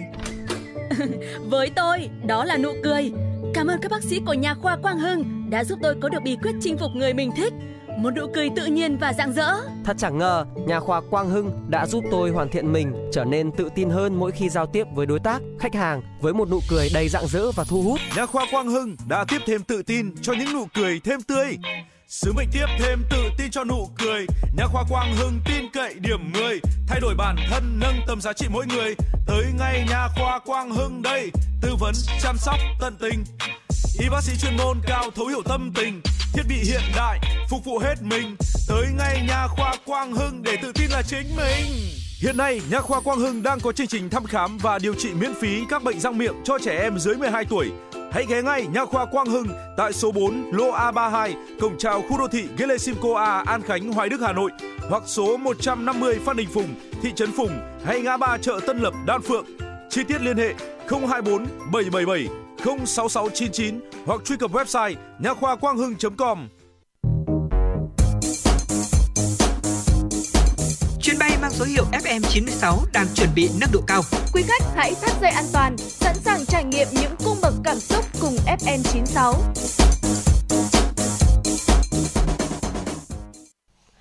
Thưa quý vị, chuyển động Hà Nội chiều nay sẽ được tiếp tục với những thông tin được cập nhật bởi biên tập viên Thu Vân. Sở Du lịch thành phố Hà Nội cho biết trong tháng 5 vừa qua, ngành du lịch đã đón hơn 2 triệu lượt khách, tăng 6,4% so với cùng kỳ năm 2022. Trong đó, khách du lịch quốc tế ước tăng 3 lần. Nhờ vậy, tổng doanh thu du lịch cũng tăng gần gấp đôi so với năm 2022. Tính chung 5 tháng đầu năm nay, ngành du lịch Hà Nội đón hơn 10 triệu lượt du khách, tăng gần 60% so với cùng kỳ năm ngoái. Trong đó, khách quốc tế tăng gần 10 lần, còn khách du lịch nội địa tăng hơn 31%. Tổng thu từ khách du lịch ước đạt hơn 37.000 tỷ đồng, tăng gần gấp đôi với cùng kỳ năm trước. Phó Giám đốc Sở Du lịch thành phố Hà Nội Trần Trung Hiếu cho biết, có lợi thế về các dòng sản phẩm du lịch di tích di sản, hội nghị hội thảo du lịch ẩm thực. Cùng với đó là các khu du lịch tập trung nâng cao chất lượng, nâng cao giá trị trải nghiệm, các hệ thống thuyết minh, audio guides, các hệ thống QR code để du khách có thể tiếp cận. Với những kết quả đáng mừng trên để đạt mục tiêu đón 22 triệu lượt khách du lịch trong năm 2023, hiện nay Sở Du lịch thành phố Hà Nội đã tăng cường các đoàn khảo sát phối hợp các quận huyện để xây dựng những sản phẩm du lịch mới như du lịch góp, các chuyến du lịch đường thủy nội địa dọc sông sông Hồng, Hồ Tây, Hồ Đồng Mô gắn với các điểm đến du lịch văn hóa di sản, du lịch nông nghiệp, du lịch trải nghiệm tại các quận, huyện và thị xã. Theo báo cáo mới đây của Bộ Nông nghiệp và Phát triển Nông thôn, 5 tháng đầu năm, xuất khẩu gạo đạt gần 3,9 triệu tấn, tương đương 2,02 tỷ đô la Mỹ, tăng 40,8% về khối lượng và 49% về giá trị so với cùng kỳ năm 2022. Đây cũng là mức tăng trưởng mạnh nhất cùng kỳ các năm từ 2013 cho đến nay. Giá gạo xuất khẩu liên tục tăng từ đầu năm đến nay, đạt bình quân 517 đô la Mỹ một tấn. Đây được coi là mức giá xuất khẩu bình quân cao nhất trong 10 năm qua. Trung Quốc và các thị trường Đông Nam Á như Indonesia, Singapore đang tăng cường mua gạo của Việt Nam. Đặc biệt, gạo chất lượng cao chiếm phần lớn. Hiệp hội Lương thực Việt Nam cho biết năm 2022, xuất khẩu gạo Việt tăng cao nên lượng hàng tồn kho để gối đầu cho năm nay đang rất thấp lúa gạo nông dân thu hoạch vụ đông xuân đang được doanh nghiệp tiêu thụ gần hết. Do đó, Hiệp hội dự báo hết năm xuất khẩu gạo có thể chỉ đạt 6,3 đến 6,5 triệu tấn, thấp hơn so với năm 2022. Năm nay, ngoài nguồn cung phải giữ lại để gối đầu cho vụ kế tiếp, một phần còn dùng bù đắp lượng gạo nhập khẩu dùng cho chế biến thực phẩm đang giảm mạnh. Hiện, gạo trắng Ấn Độ vẫn bị áp thuế xuất khẩu cao. Cầu vượt nút giao chùa Bộc Phạm Ngọc Thạch tại Hà Nội hoàn thành sẽ giúp giải quyết một điểm thường xuyên ùn tắc giao thông của thành phố. Dự kiến vào cuối tháng 6 này, cầu vượt sẽ được thông xe, đưa vào khai thác sử dụng. Đến nay, các hạng mục kết cấu phần dưới đã hoàn thành, kết cấu phần trên đã lắp đặt hết nhịp dầm thép và đổ bê tông bàn mặt cầu. Đồng thời, đơn vị thi công cũng đã hoàn thành xén hè, mở rộng đường chùa Bộc, di chuyển hệ thống điện, thông tin và lắp đặt chiếu sáng giao thông phía đường chùa Bộc. Thời gian tới, nhà thầu sẽ tập trung thi công lan can thép, Khe co giãn lắp dựng bó vỉa tổ chức giao thông sơn kẻ vạch. Ông Nguyễn Trí Cường, giám đốc ban quản lý dự án đầu tư xây dựng công trình giao thông thành phố Hà Nội cho biết, dự án được thực hiện nhằm nâng cao năng lực giao thông qua nút giao ngã tư Chùa Bộc, Phạm Ngọc Thạch, Tôn Thất Tùng và Đông Tác, giải quyết tình trạng ùn tắc giao thông trong khu vực này, góp phần giải quyết những vấn đề cấp bách về giao thông đô thị và hình thành hạ tầng giao thông khung của thành phố. Dự án cầu vượt nút Chùa Bộc Phạm Ngọc Thạch có kết cấu thép lắp ghép dạng chữ C theo hướng đường Chùa Bộc Phạm Ngọc Thạch. Thưa quý vị, theo dự báo mới nhất của Trung tâm Dự báo Khí tượng Thủy văn Quốc gia, tháng 6 này nhiệt độ trên cả nước sẽ cao hơn mọi năm, số ngày nắng nóng cũng nhiều hơn. Dự báo nền nhiệt độ trung bình tháng 6 trên cả nước sẽ cao hơn từ 0,5 đến 1 độ C so với trung bình nhiều năm. Số ngày nắng nóng ở Bắc Bộ, Trung Bộ cũng sẽ nhiều hơn. Lượng mưa ở Bắc Bộ, Bắc và Trung Trung Bộ thấp hơn trung bình nhiều năm từ 10 đến 20%. Khu vực Tây Nguyên và Nam Bộ trong tháng xuất hiện nhiều ngày mưa rông, lượng mưa cao hơn trung bình nhiều năm từ 5 đến 20%. Trong tháng 6 này, bão hoặc áp thấp nhiệt đới có khả năng xuất hiện trên Biển Đông và ảnh hưởng đến khu vực Bắc Bộ, Bắc Trung Bộ. Thời tiết thủ đô Hà Nội ngày mùng 2 tháng 6 như sau. Ngày nắng nóng và nắng nóng gay gắt, đêm không mưa, gió đông nam cấp 2, cấp 3, nhiệt độ thấp nhất từ 28 đến 30 độ C, cao nhất từ 36 đến 38 độ C, có nơi trên 38 độ C. Thưa quý vị và các bạn, với chủ đề chung tay giảm thiểu tổn hại trẻ em, tháng hành động vì trẻ em năm 2023 tháng 6 hướng tới nhiều thông điệp như phòng chống tai nạn thương tích cho trẻ em là đảm bảo quyền được sống của trẻ, gọi tổng đài điện thoại quốc gia bảo vệ trẻ em số 111 để thông báo mọi hành vi xâm hại trẻ em, lắng nghe trẻ em bằng trái tim, bảo vệ trẻ em bằng hành động, pháp luật nghiêm trị mọi hành vi bạo lực xâm hại trẻ em qua đó nhằm huy động sự chung tay của toàn xã hội cùng với Đảng, Nhà nước và Chính phủ trong công tác bảo vệ chăm sóc trẻ em, tiếp tục xây dựng môi trường sống an toàn lành mạnh, thân thiện cho trẻ. Chúng tôi đã có cuộc phỏng vấn ông Đặng Hoa Nam, Cục trưởng Cục Trẻ Em Bộ Lao động Thương binh và Xã hội về nội dung này. Mời quý vị thính giả cùng nghe. Thưa ông, ờ, trước hết ông có thể nói rõ hơn về chủ đề của tháng hành động vì trẻ em năm 2023. Tháng động vì trẻ em năm 2023 sẽ được phát động với cái chủ đề là chung tay giảm thiểu tổn hại cho trẻ em nhằm mục đích để mà các cơ quan, tổ chức, cộng đồng xã hội cũng như là các gia đình, các cá nhân chúng ta sẽ chọn ra những cái giải pháp tốt nhất, thực hiện tốt nhất các quy định của pháp luật để làm sao chúng ta giải quyết những vấn đề nóng liên quan đến việc xâm hại trẻ em, liên quan đến vấn đề về phòng chống tai nạn thương tích đặc biệt là phòng chống đuối nước cho trẻ em trong thời gian vừa qua cũng như là trong thời gian cao điểm đó là mùa hè năm 2023 đặc biệt là sau đại dịch Covid-19 thì có rất là nhiều những vấn đề uh, xã hội mà nó tác động đến trẻ em mà chúng ta cần phải tiếp tục chung tay để mà giải quyết. Tháng đồng vì trẻ em lần này ấy, thì cũng nhấn mạnh đến trách nhiệm của chính quyền địa phương, đặc biệt là cấp tỉnh trong việc là chăm lo quan tâm đầu tư nguồn lực bao gồm có ngân sách địa phương, bao gồm có bố trí người làm công tác bảo vệ trẻ em ở cấp xã, bố trí cộng tác viên bảo vệ trẻ em ở cấp cộng đồng thôn ấp bản khu sóc cụm dân cư để làm sao chúng ta thực hiện đẩy mạnh nhấn mạnh vào cái việc là phòng ngừa cái ờ, xâm hại trẻ em trong đó đặc biệt là xâm hại tình dục bạo lực trong gia đình bạo lực học đường cũng như là phòng ngừa tiến tới là kéo giảm thật mạnh tai nạn thương tích của trẻ em đặc biệt là tử vong trẻ em do đuối nước. À, vâng, à, như ông vừa nói thì có rất nhiều vấn đề xã hội đã và đang tác động đến trẻ em, à, khiến cái nguy cơ mà các em phải đối mặt thì đang ngày càng nhiều.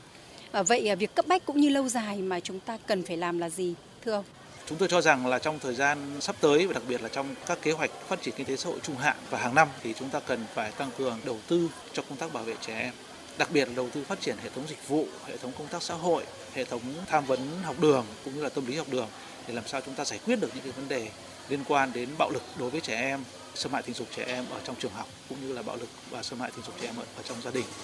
Vấn đề nữa là chúng tôi cũng mong muốn cái nguồn đầu tư từ địa phương à, một cách hợp lý để mà chúng ta cứu sinh mạng trẻ, đặc biệt là những cái vụ mà đuối nước trẻ em diễn ra rất là thương tâm. Tuy chúng ta đã có giảm được cái tình trạng trẻ em đuối nước hàng năm, mỗi năm hiện nay tính trung bình chúng ta giảm được khoảng 100 trẻ em tử vong do đuối nước so với giai đoạn trước. Tuy nhiên là chúng tôi thấy rằng là ở địa bàn nào mà quan tâm đầu tư, ví dụ như là À, lắp đặt các bể bơi thông minh, tổ chức các lớp học bơi an toàn trong môi trường nước, tổ chức dạy bơi an toàn cho trẻ em thì ở đó tỷ lệ và cái tình trạng trẻ em tử vong do đuối nước kéo giảm rất là tốt. Ở đâu mà chính quyền địa phương cùng với cộng đồng tham gia vào cái kiểm soát môi trường nước an toàn, cảnh báo những nguy cơ an toàn trong môi trường nước cho trẻ em từ giếng rồi bể nước rồi ao chuông rồi các công trình xây dựng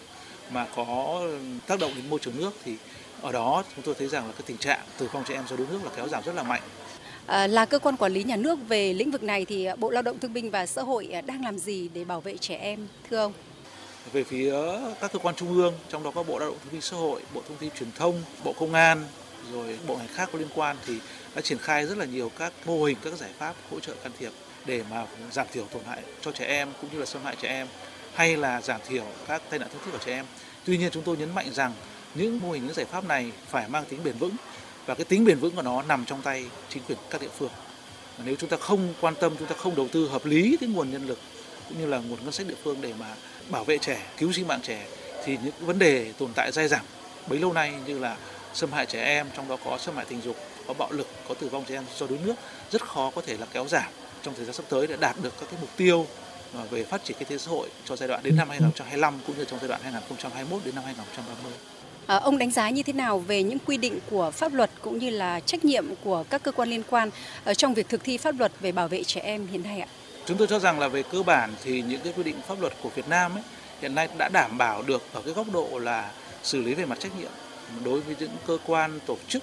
đặc biệt là người đứng đầu các cái cấp chính quyền, các cơ quan tổ chức và các bậc cha mẹ ở gia đình trong trường hợp nếu như là để xảy ra những tình trạng trẻ em bị xâm hại, bị bạo lực hay là trẻ em bị tai nạn thương tích tuy nhiên là chúng tôi cho rằng là các cơ quan thực thi pháp luật chúng ta cần phải làm triệt để hơn nữa cái việc là xử lý những vi phạm này ví dụ tôi cho rằng là những trường hợp trẻ em bị tử vong do đuối nước chẳng hạn hay do tai nạn thương tích khác mà khi chúng ta thấy rõ là lỗi do cơ quan tổ chức doanh nghiệp nào mà trực tiếp hoặc gián tiếp gây ra thì chúng tôi đề nghị là chúng ta phải xử lý một cách rốt ráo, một cách quyết liệt, kể cả về mặt hành chính, thậm chí là về mặt hình sự. Tôi thấy làm đáng tiếc là nhiều vụ việc tử vong trẻ em do đuối nước chẳng hạn hay do tai nạn thương tích nhưng mà các cơ quan tư pháp, các cơ quan bảo vệ pháp luật nhiều khi chúng ta vẫn bỏ qua. Như vậy là trường hợp rất là đáng tiếc. Thứ hai nữa chúng tôi cho rằng là chúng ta cần phải tăng cường cái công tác phòng ngừa không chỉ là trách nhiệm trong việc xử lý giải quyết mà trách nhiệm về mặt phòng ngừa tôi nêu ví dụ một cái vụ đuối nước trẻ em xảy ra thì ngoài cái việc chúng ta làm cái việc là thăm hỏi động viên gia đình để mà lo hậu sự cho cái đứa trẻ đó thì cái đó là cái cách tiếp cận hoàn toàn mang tính chất từ thiện nhân đạo còn nếu tiếp cận dựa trên quyền, dựa trên trách nhiệm pháp lý, thì chính quyền ở đó, cái cộng đồng dân cư ở đó, cái gia đình ở đó phải khắc phục những cái nguyên nhân mà dẫn đến cái tử vong trẻ em do đuối nước. Ví dụ là phải tăng cường dạy bơi, dạy kỹ năng an toàn, tăng cường giả soát lại cái môi trường an toàn để làm sao mà những cái vụ việc tương tự nó không tiếp diễn, nó không xảy ra, thì tôi muốn nhấn mạnh công tác phòng ngừa, kể cả trong xâm hại trẻ em, kể cả trong phòng chống tai nạn thương tích trẻ em, phòng chống đuối nước trẻ em, thì cái tháng hành động vì trẻ em năm nay chúng ta hướng cái mục tiêu đến cái việc là chuyển mạnh, không chỉ là hỗ trợ xử lý giải quyết mà phải nhấn mạnh sang cái việc phòng ngừa. Muốn phòng ngừa thì tôi nhấn mạnh lại phải tăng cường trách nhiệm các bên. Thứ hai là phải tăng cường cái nguồn lực đầu tư hợp lý. Và tôi nhấn mạnh lại một cái thông điệp là cho dù có một số địa phương còn khó khăn, cho dù Việt Nam chúng ta còn nhiều vấn đề cần phải giải quyết, nhưng chúng ta vẫn đủ nguồn lực để chúng ta tăng cường các cái trách nhiệm, tăng cường các cái thực hiện chương trình mục tiêu, tăng cường các cái mô hình giải pháp để mà trẻ em chúng ta có một cái cuộc sống an toàn, lành mạnh hơn. Vâng, à, để bảo vệ trẻ em khỏi những nguy cơ và rủi ro thì vai trò trách nhiệm trước hết thuộc về gia đình, cha mẹ và người chăm sóc trẻ. À, vậy ông có điều gì muốn gửi gắm tới các bậc cha mẹ trong việc bảo vệ con em mình ạ? Chúng tôi cho rằng là ngoài cái vấn đề liên quan đến trách nhiệm đầu tư, trách nhiệm triển khai các quy định của pháp luật, triển khai các chương trình, đề án, kế hoạch của chính phủ, của Thủ tướng Chính phủ về bảo vệ trẻ em thì còn một góc độ nữa chúng ta phải nhấn mạnh đến trách nhiệm của gia đình cho dù là ờ, nhà nước phát triển đến đâu, những cái dịch vụ đầu tư, các nguồn lực đưa ra các mô hình giải pháp, nhưng nếu như cha mẹ, gia đình mà không cập nhật được các cái kiến thức, kỹ năng về bảo vệ trẻ em, phòng chống xâm hại trẻ em ở đời thực cũng như là trên môi trường mạng, cũng như là thường xuyên giám sát và bảo vệ trẻ em khỏi những tai nạn thương tích ở trong gia đình cũng như ngoài cộng đồng, đặc biệt là đuối nước thì tôi cho rằng là cái trách nhiệm của cha mẹ, trách nhiệm của gia đình cần phải được nhấn mạnh trong cái việc thực thi các quy định của pháp luật. Thứ hai nữa là chúng tôi muốn nhấn mạnh là cha mẹ muốn bảo vệ con em mình thì cần phải chủ động tìm kiếm những nguồn kiến thức, kỹ năng tin cậy, đặc biệt là trên môi trường mạng để chúng ta học làm cha mẹ. Bởi vì muốn bảo vệ tốt con mình, muốn phát triển toàn diện cho con em mình, có một tương lai tốt đẹp thì chúng ta phải học làm cha mẹ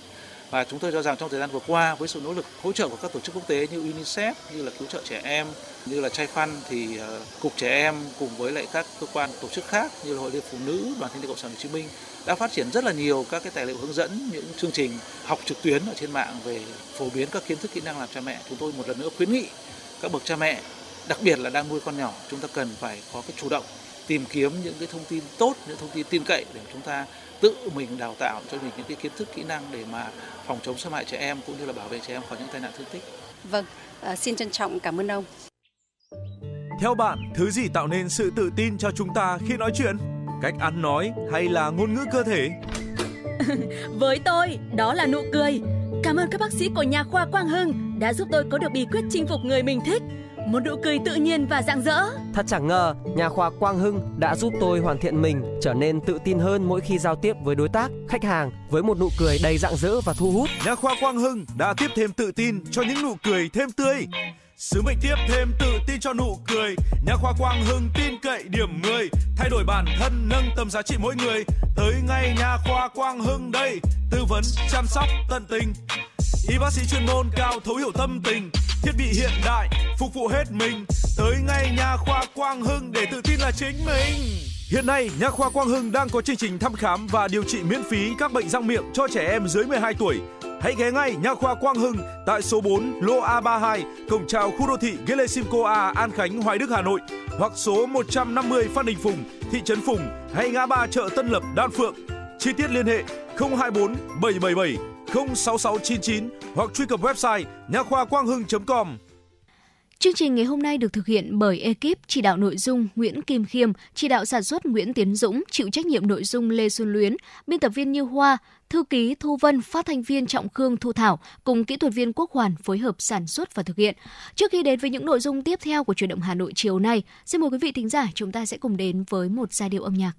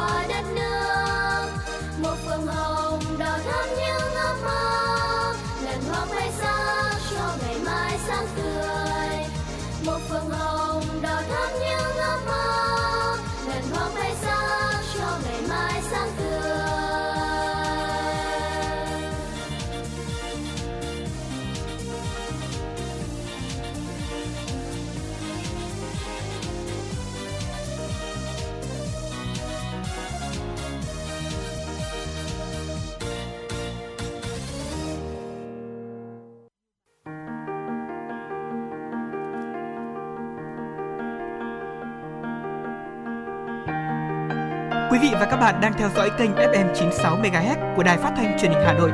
Hãy giữ sóng và tương tác với chúng tôi theo số điện thoại 024 3773 6688. FM 96 đồng hành trên mọi nẻo đường.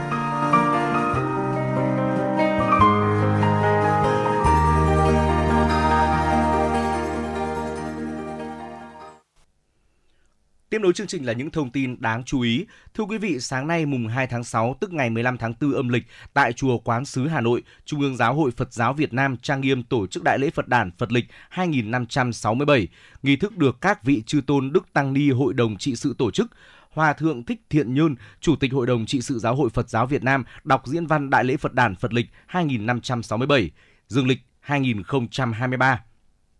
Đọc diễn văn tại buổi lễ, Hòa thượng Thích Thiện Nhơn, Chủ tịch Hội đồng trị sự Giáo hội Phật giáo Việt Nam nhấn mạnh, kỷ niệm ngày đản sinh của Đức Phật, chúng ta cùng nhau lắng động tâm tư, suy ngẫm và thực hành theo con đường tu tập mà Ngài chỉ dẫn. Đại lễ Phật đản Phật lịch 2567 là hoạt động có ý nghĩa trong đời sống tinh thần và tín ngưỡng của đồng bào theo đạo Phật. Hòa thượng Thích Thiện Nhơn mong muốn toàn thể tăng ni cư sĩ Phật tử Việt Nam ở trong nước cũng như ở nước ngoài nỗ lực trong tu tập giới, định tuệ, nêu cao pháp hành trì giới luật, thực hiện phương châm kỷ cương trách nhiệm, đoàn kết, phát triển để trang nghiêm giáo hội. Tại buổi lễ, Hòa thượng Thích Thanh Nhiễu, Phó Chủ tịch Thường trực Hội đồng trị sự Trung ương Giáo hội Phật giáo Việt Nam đã tuyên đọc thông điệp Đại lễ Phật đản Phật lịch 2567 của Đức Pháp Chủ Giáo hội Phật giáo Việt Nam. Thông điệp bày tỏ mùa Phật đản Phật lịch 2567 trở về, người con Phật khắp Nam Châu lại được hân hoan đón mừng ngày đứng đạo sư thị hiện ở đời vì hạnh phúc, vì an lạc cho số đông, vì lợi ích cho chư thiên và loài người.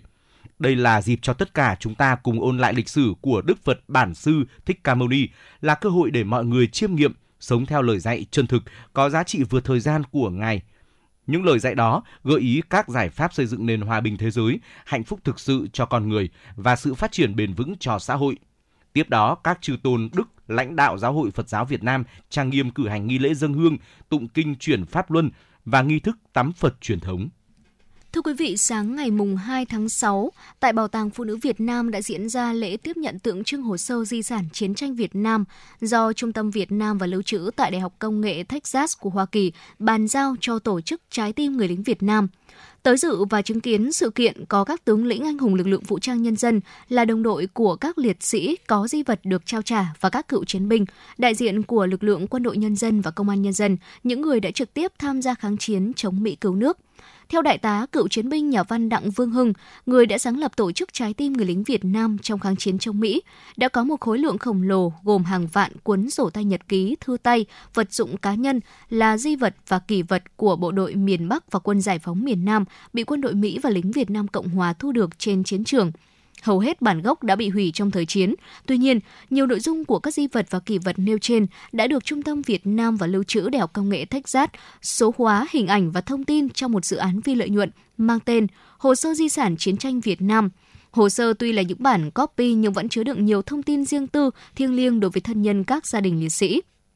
nhằm góp phần hàn gắn vết thương chiến tranh, khép lại quá khứ, hướng tới tương lai với cuộc sống hòa bình tốt đẹp hơn. Trung tâm Việt Nam và Lưu trữ Đại học Công nghệ Texas đã cử một đoàn cán bộ nghiên cứu và sinh viên sang Việt Nam tìm hiểu thực tế, đồng thời bàn giao một phần hồ sơ cho tổ chức Trái tim người lính Việt Nam. Trung tâm Việt Nam và Lưu trữ Đại học Công nghệ Texas được thành lập năm 1989, có nhiệm vụ thu thập và bảo quản tài liệu và thông tin về chiến tranh của Mỹ tại Việt Nam. Hơn 30 năm qua, trung tâm đã trở thành bộ sưu tập thông tin phi chính phủ lớn nhất và toàn diện nhất về chiến tranh tại Việt Nam. Trong số hơn 30 triệu trang tài liệu, trung tâm đang lưu giữ có hơn 2,7 triệu trang về quân đội nhân dân Việt Nam và mặt trận dân tộc giải phóng miền Nam thu được trên chiến trường. Những tài liệu này chứa nhiều thông tin về các hoạt động quân sự bao gồm thông báo tử vong, danh sách và địa điểm chôn cất liệt sĩ,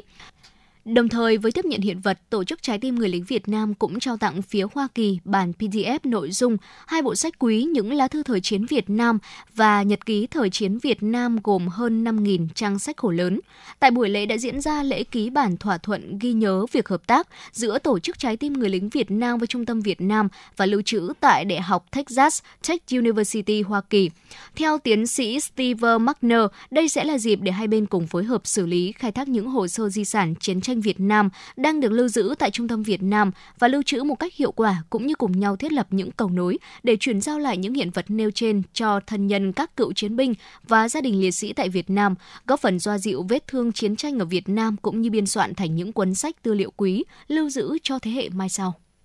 Chuyển sang một số thông tin thời sự quốc tế đáng chú ý. Ngày hôm qua, Cộng đồng Chính trị châu Âu EPC đã tiến hành hội nghị thượng đỉnh lần thứ hai tại Moldova sự kiện quy tụ gần 50 nguyên thủ quốc gia và lãnh đạo chính phủ được coi là nền tảng cho sự phối hợp chính trị giữa các nước trên khắp lục địa châu Âu. Hội nghị thượng đỉnh EPC lần này tập trung vào ba chủ đề chính: nỗ lực chung tay vì hòa bình và an ninh, khả năng phục hồi năng lượng và hành động khí hậu, các kết nối ở châu Âu vì một lục địa được liên kết tốt và ổn định hơn, đại diện cấp cao về chính sách an ninh và đối ngoại EU, ông Joseph Borrell tuyên bố sự hiện diện của các nhà lãnh đạo châu Âu tại Moldova thể hiện một thông điệp đoàn kết trong bối cảnh cuộc chiến tại Ukraine tiếp diễn.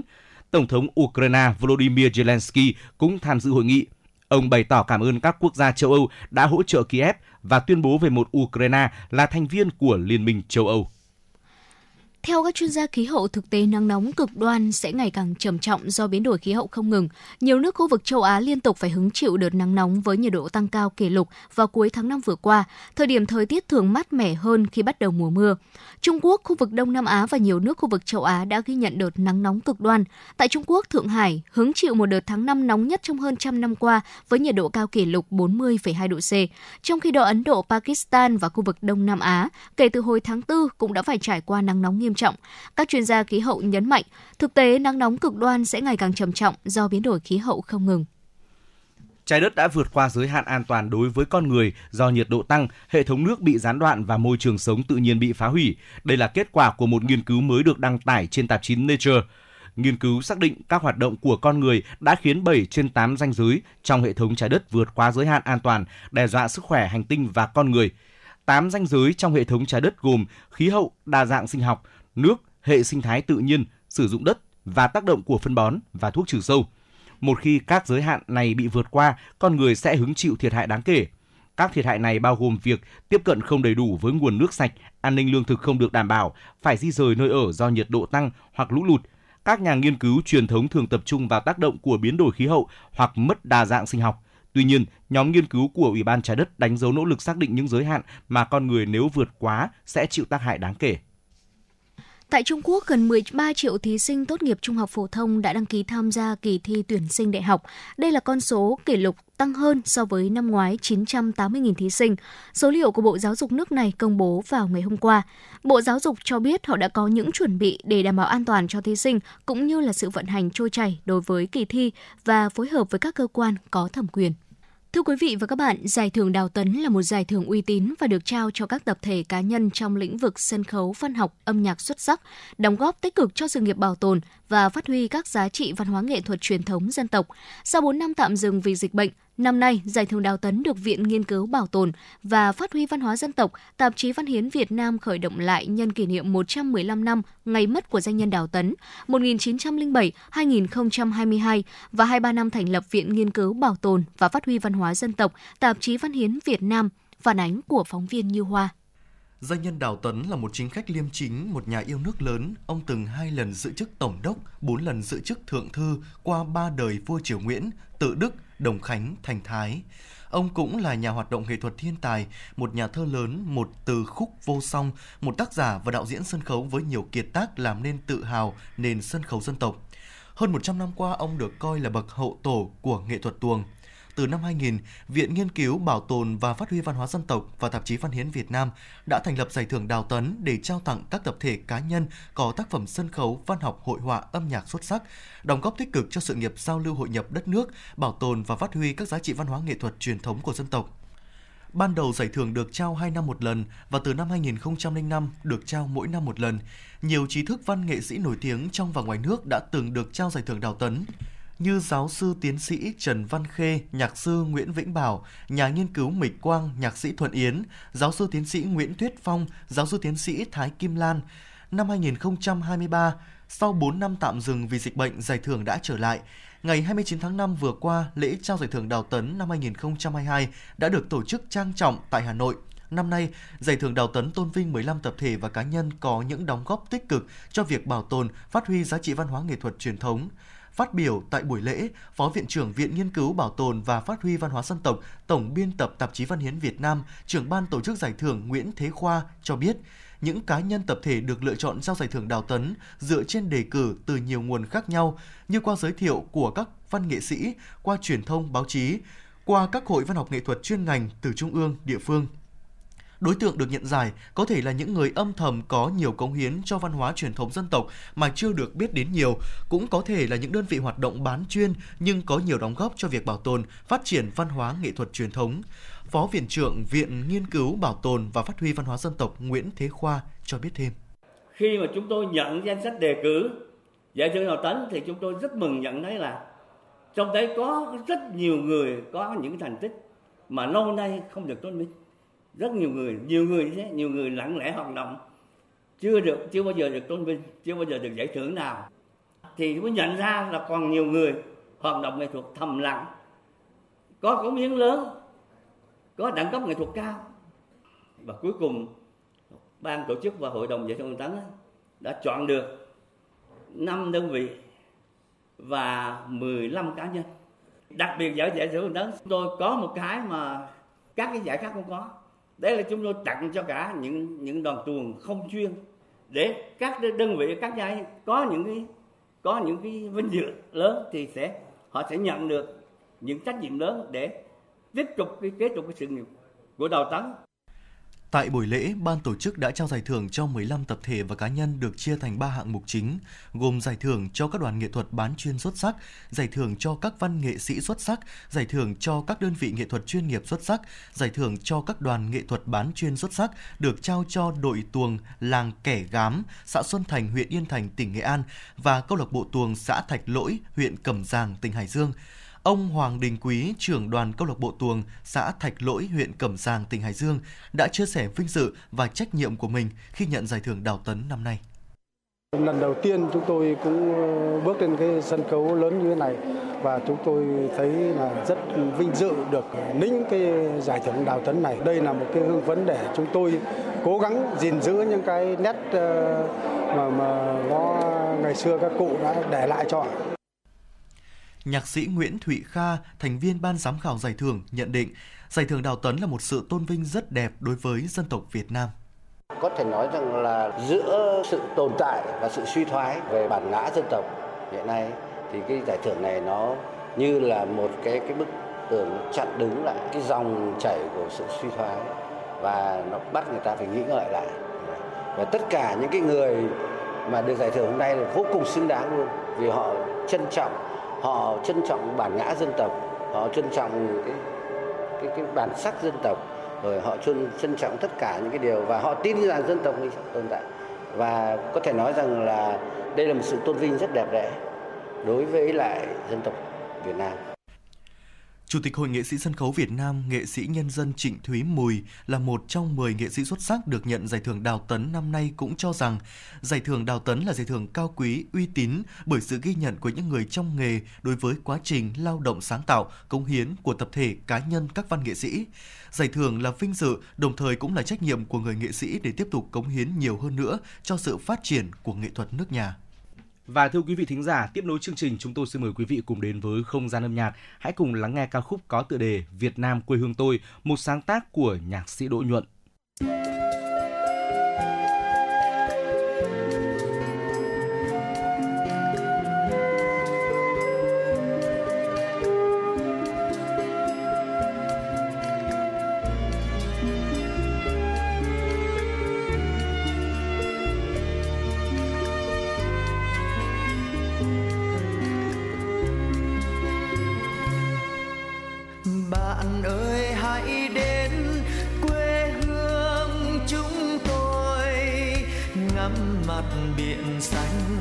Xanh xa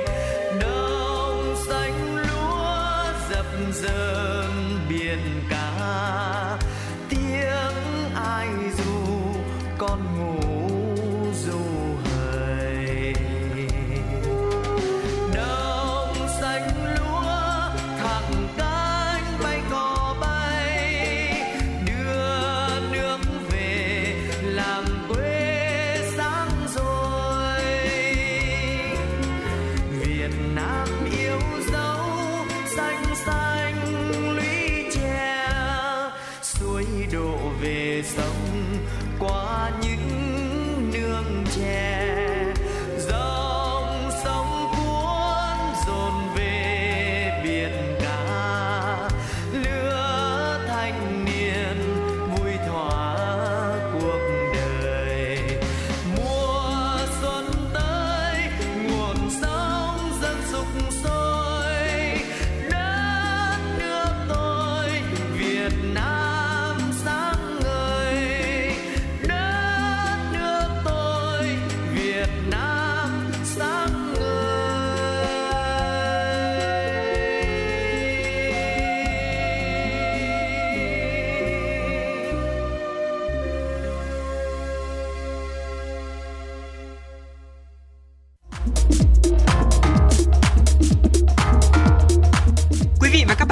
trên chuyến bay mang số hiệu FM96.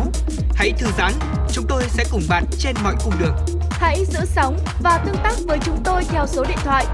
024 3773 6688.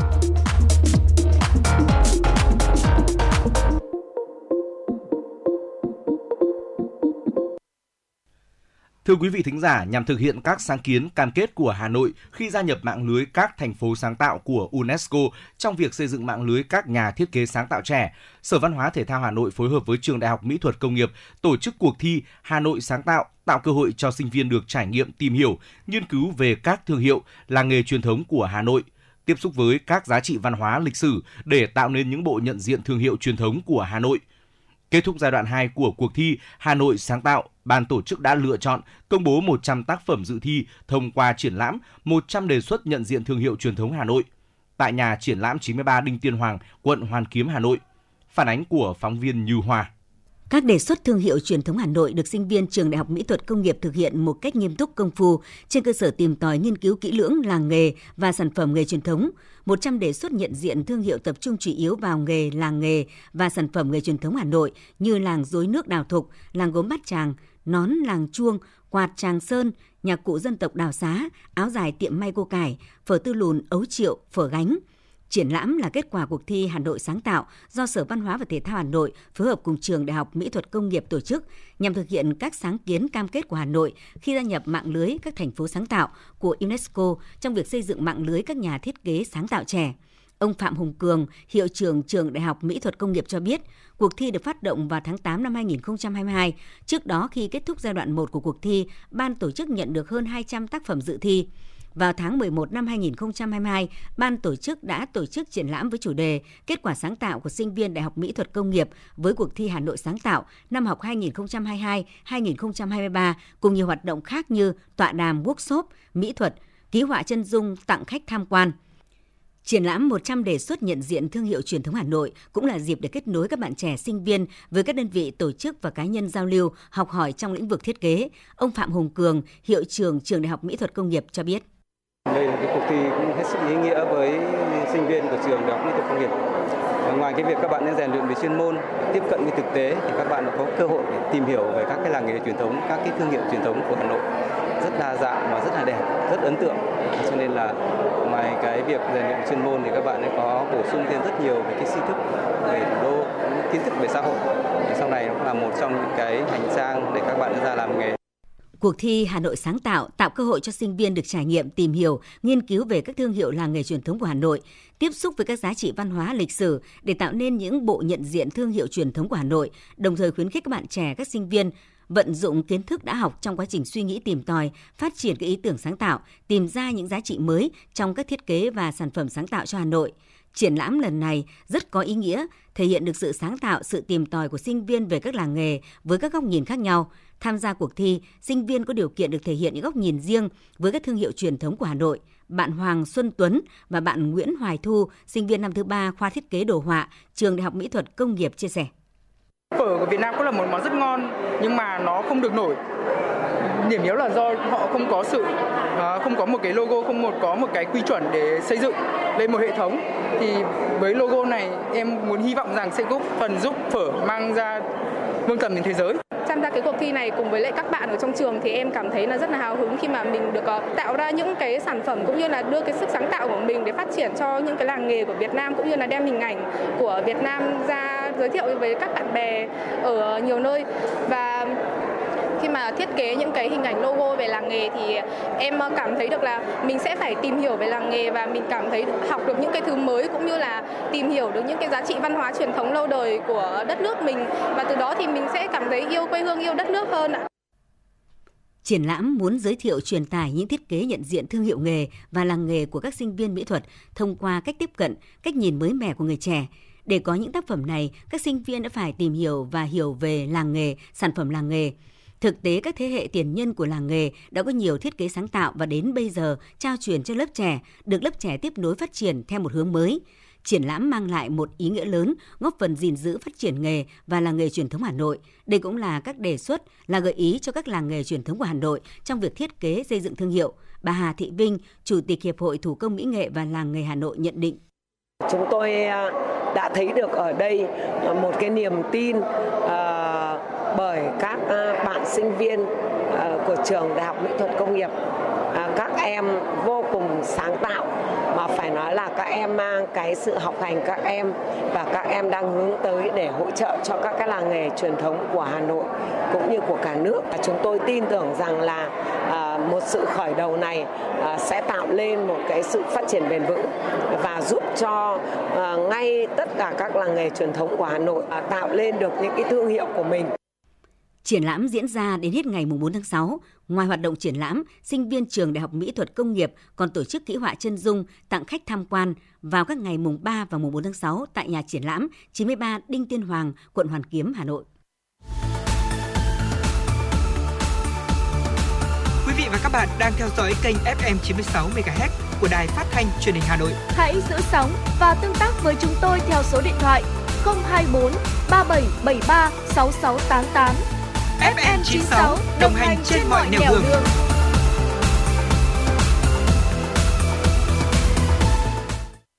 Vâng thưa quý vị và phóng sự vừa rồi cũng đã kết thúc 120 phút trực tiếp của truyền động Hà Nội chiều nay. Số điện thoại 024 3773 6688 quý vị hãy ghi nhớ để có thể đóng góp những ý kiến tới chương trình cũng như là yêu cầu những giai điệu âm nhạc quý vị nhé. Và tới đây chúng tôi xin kính chào tạm biệt và hẹn gặp lại quý vị thính giả trong những chương trình truyền động Hà Nội sau.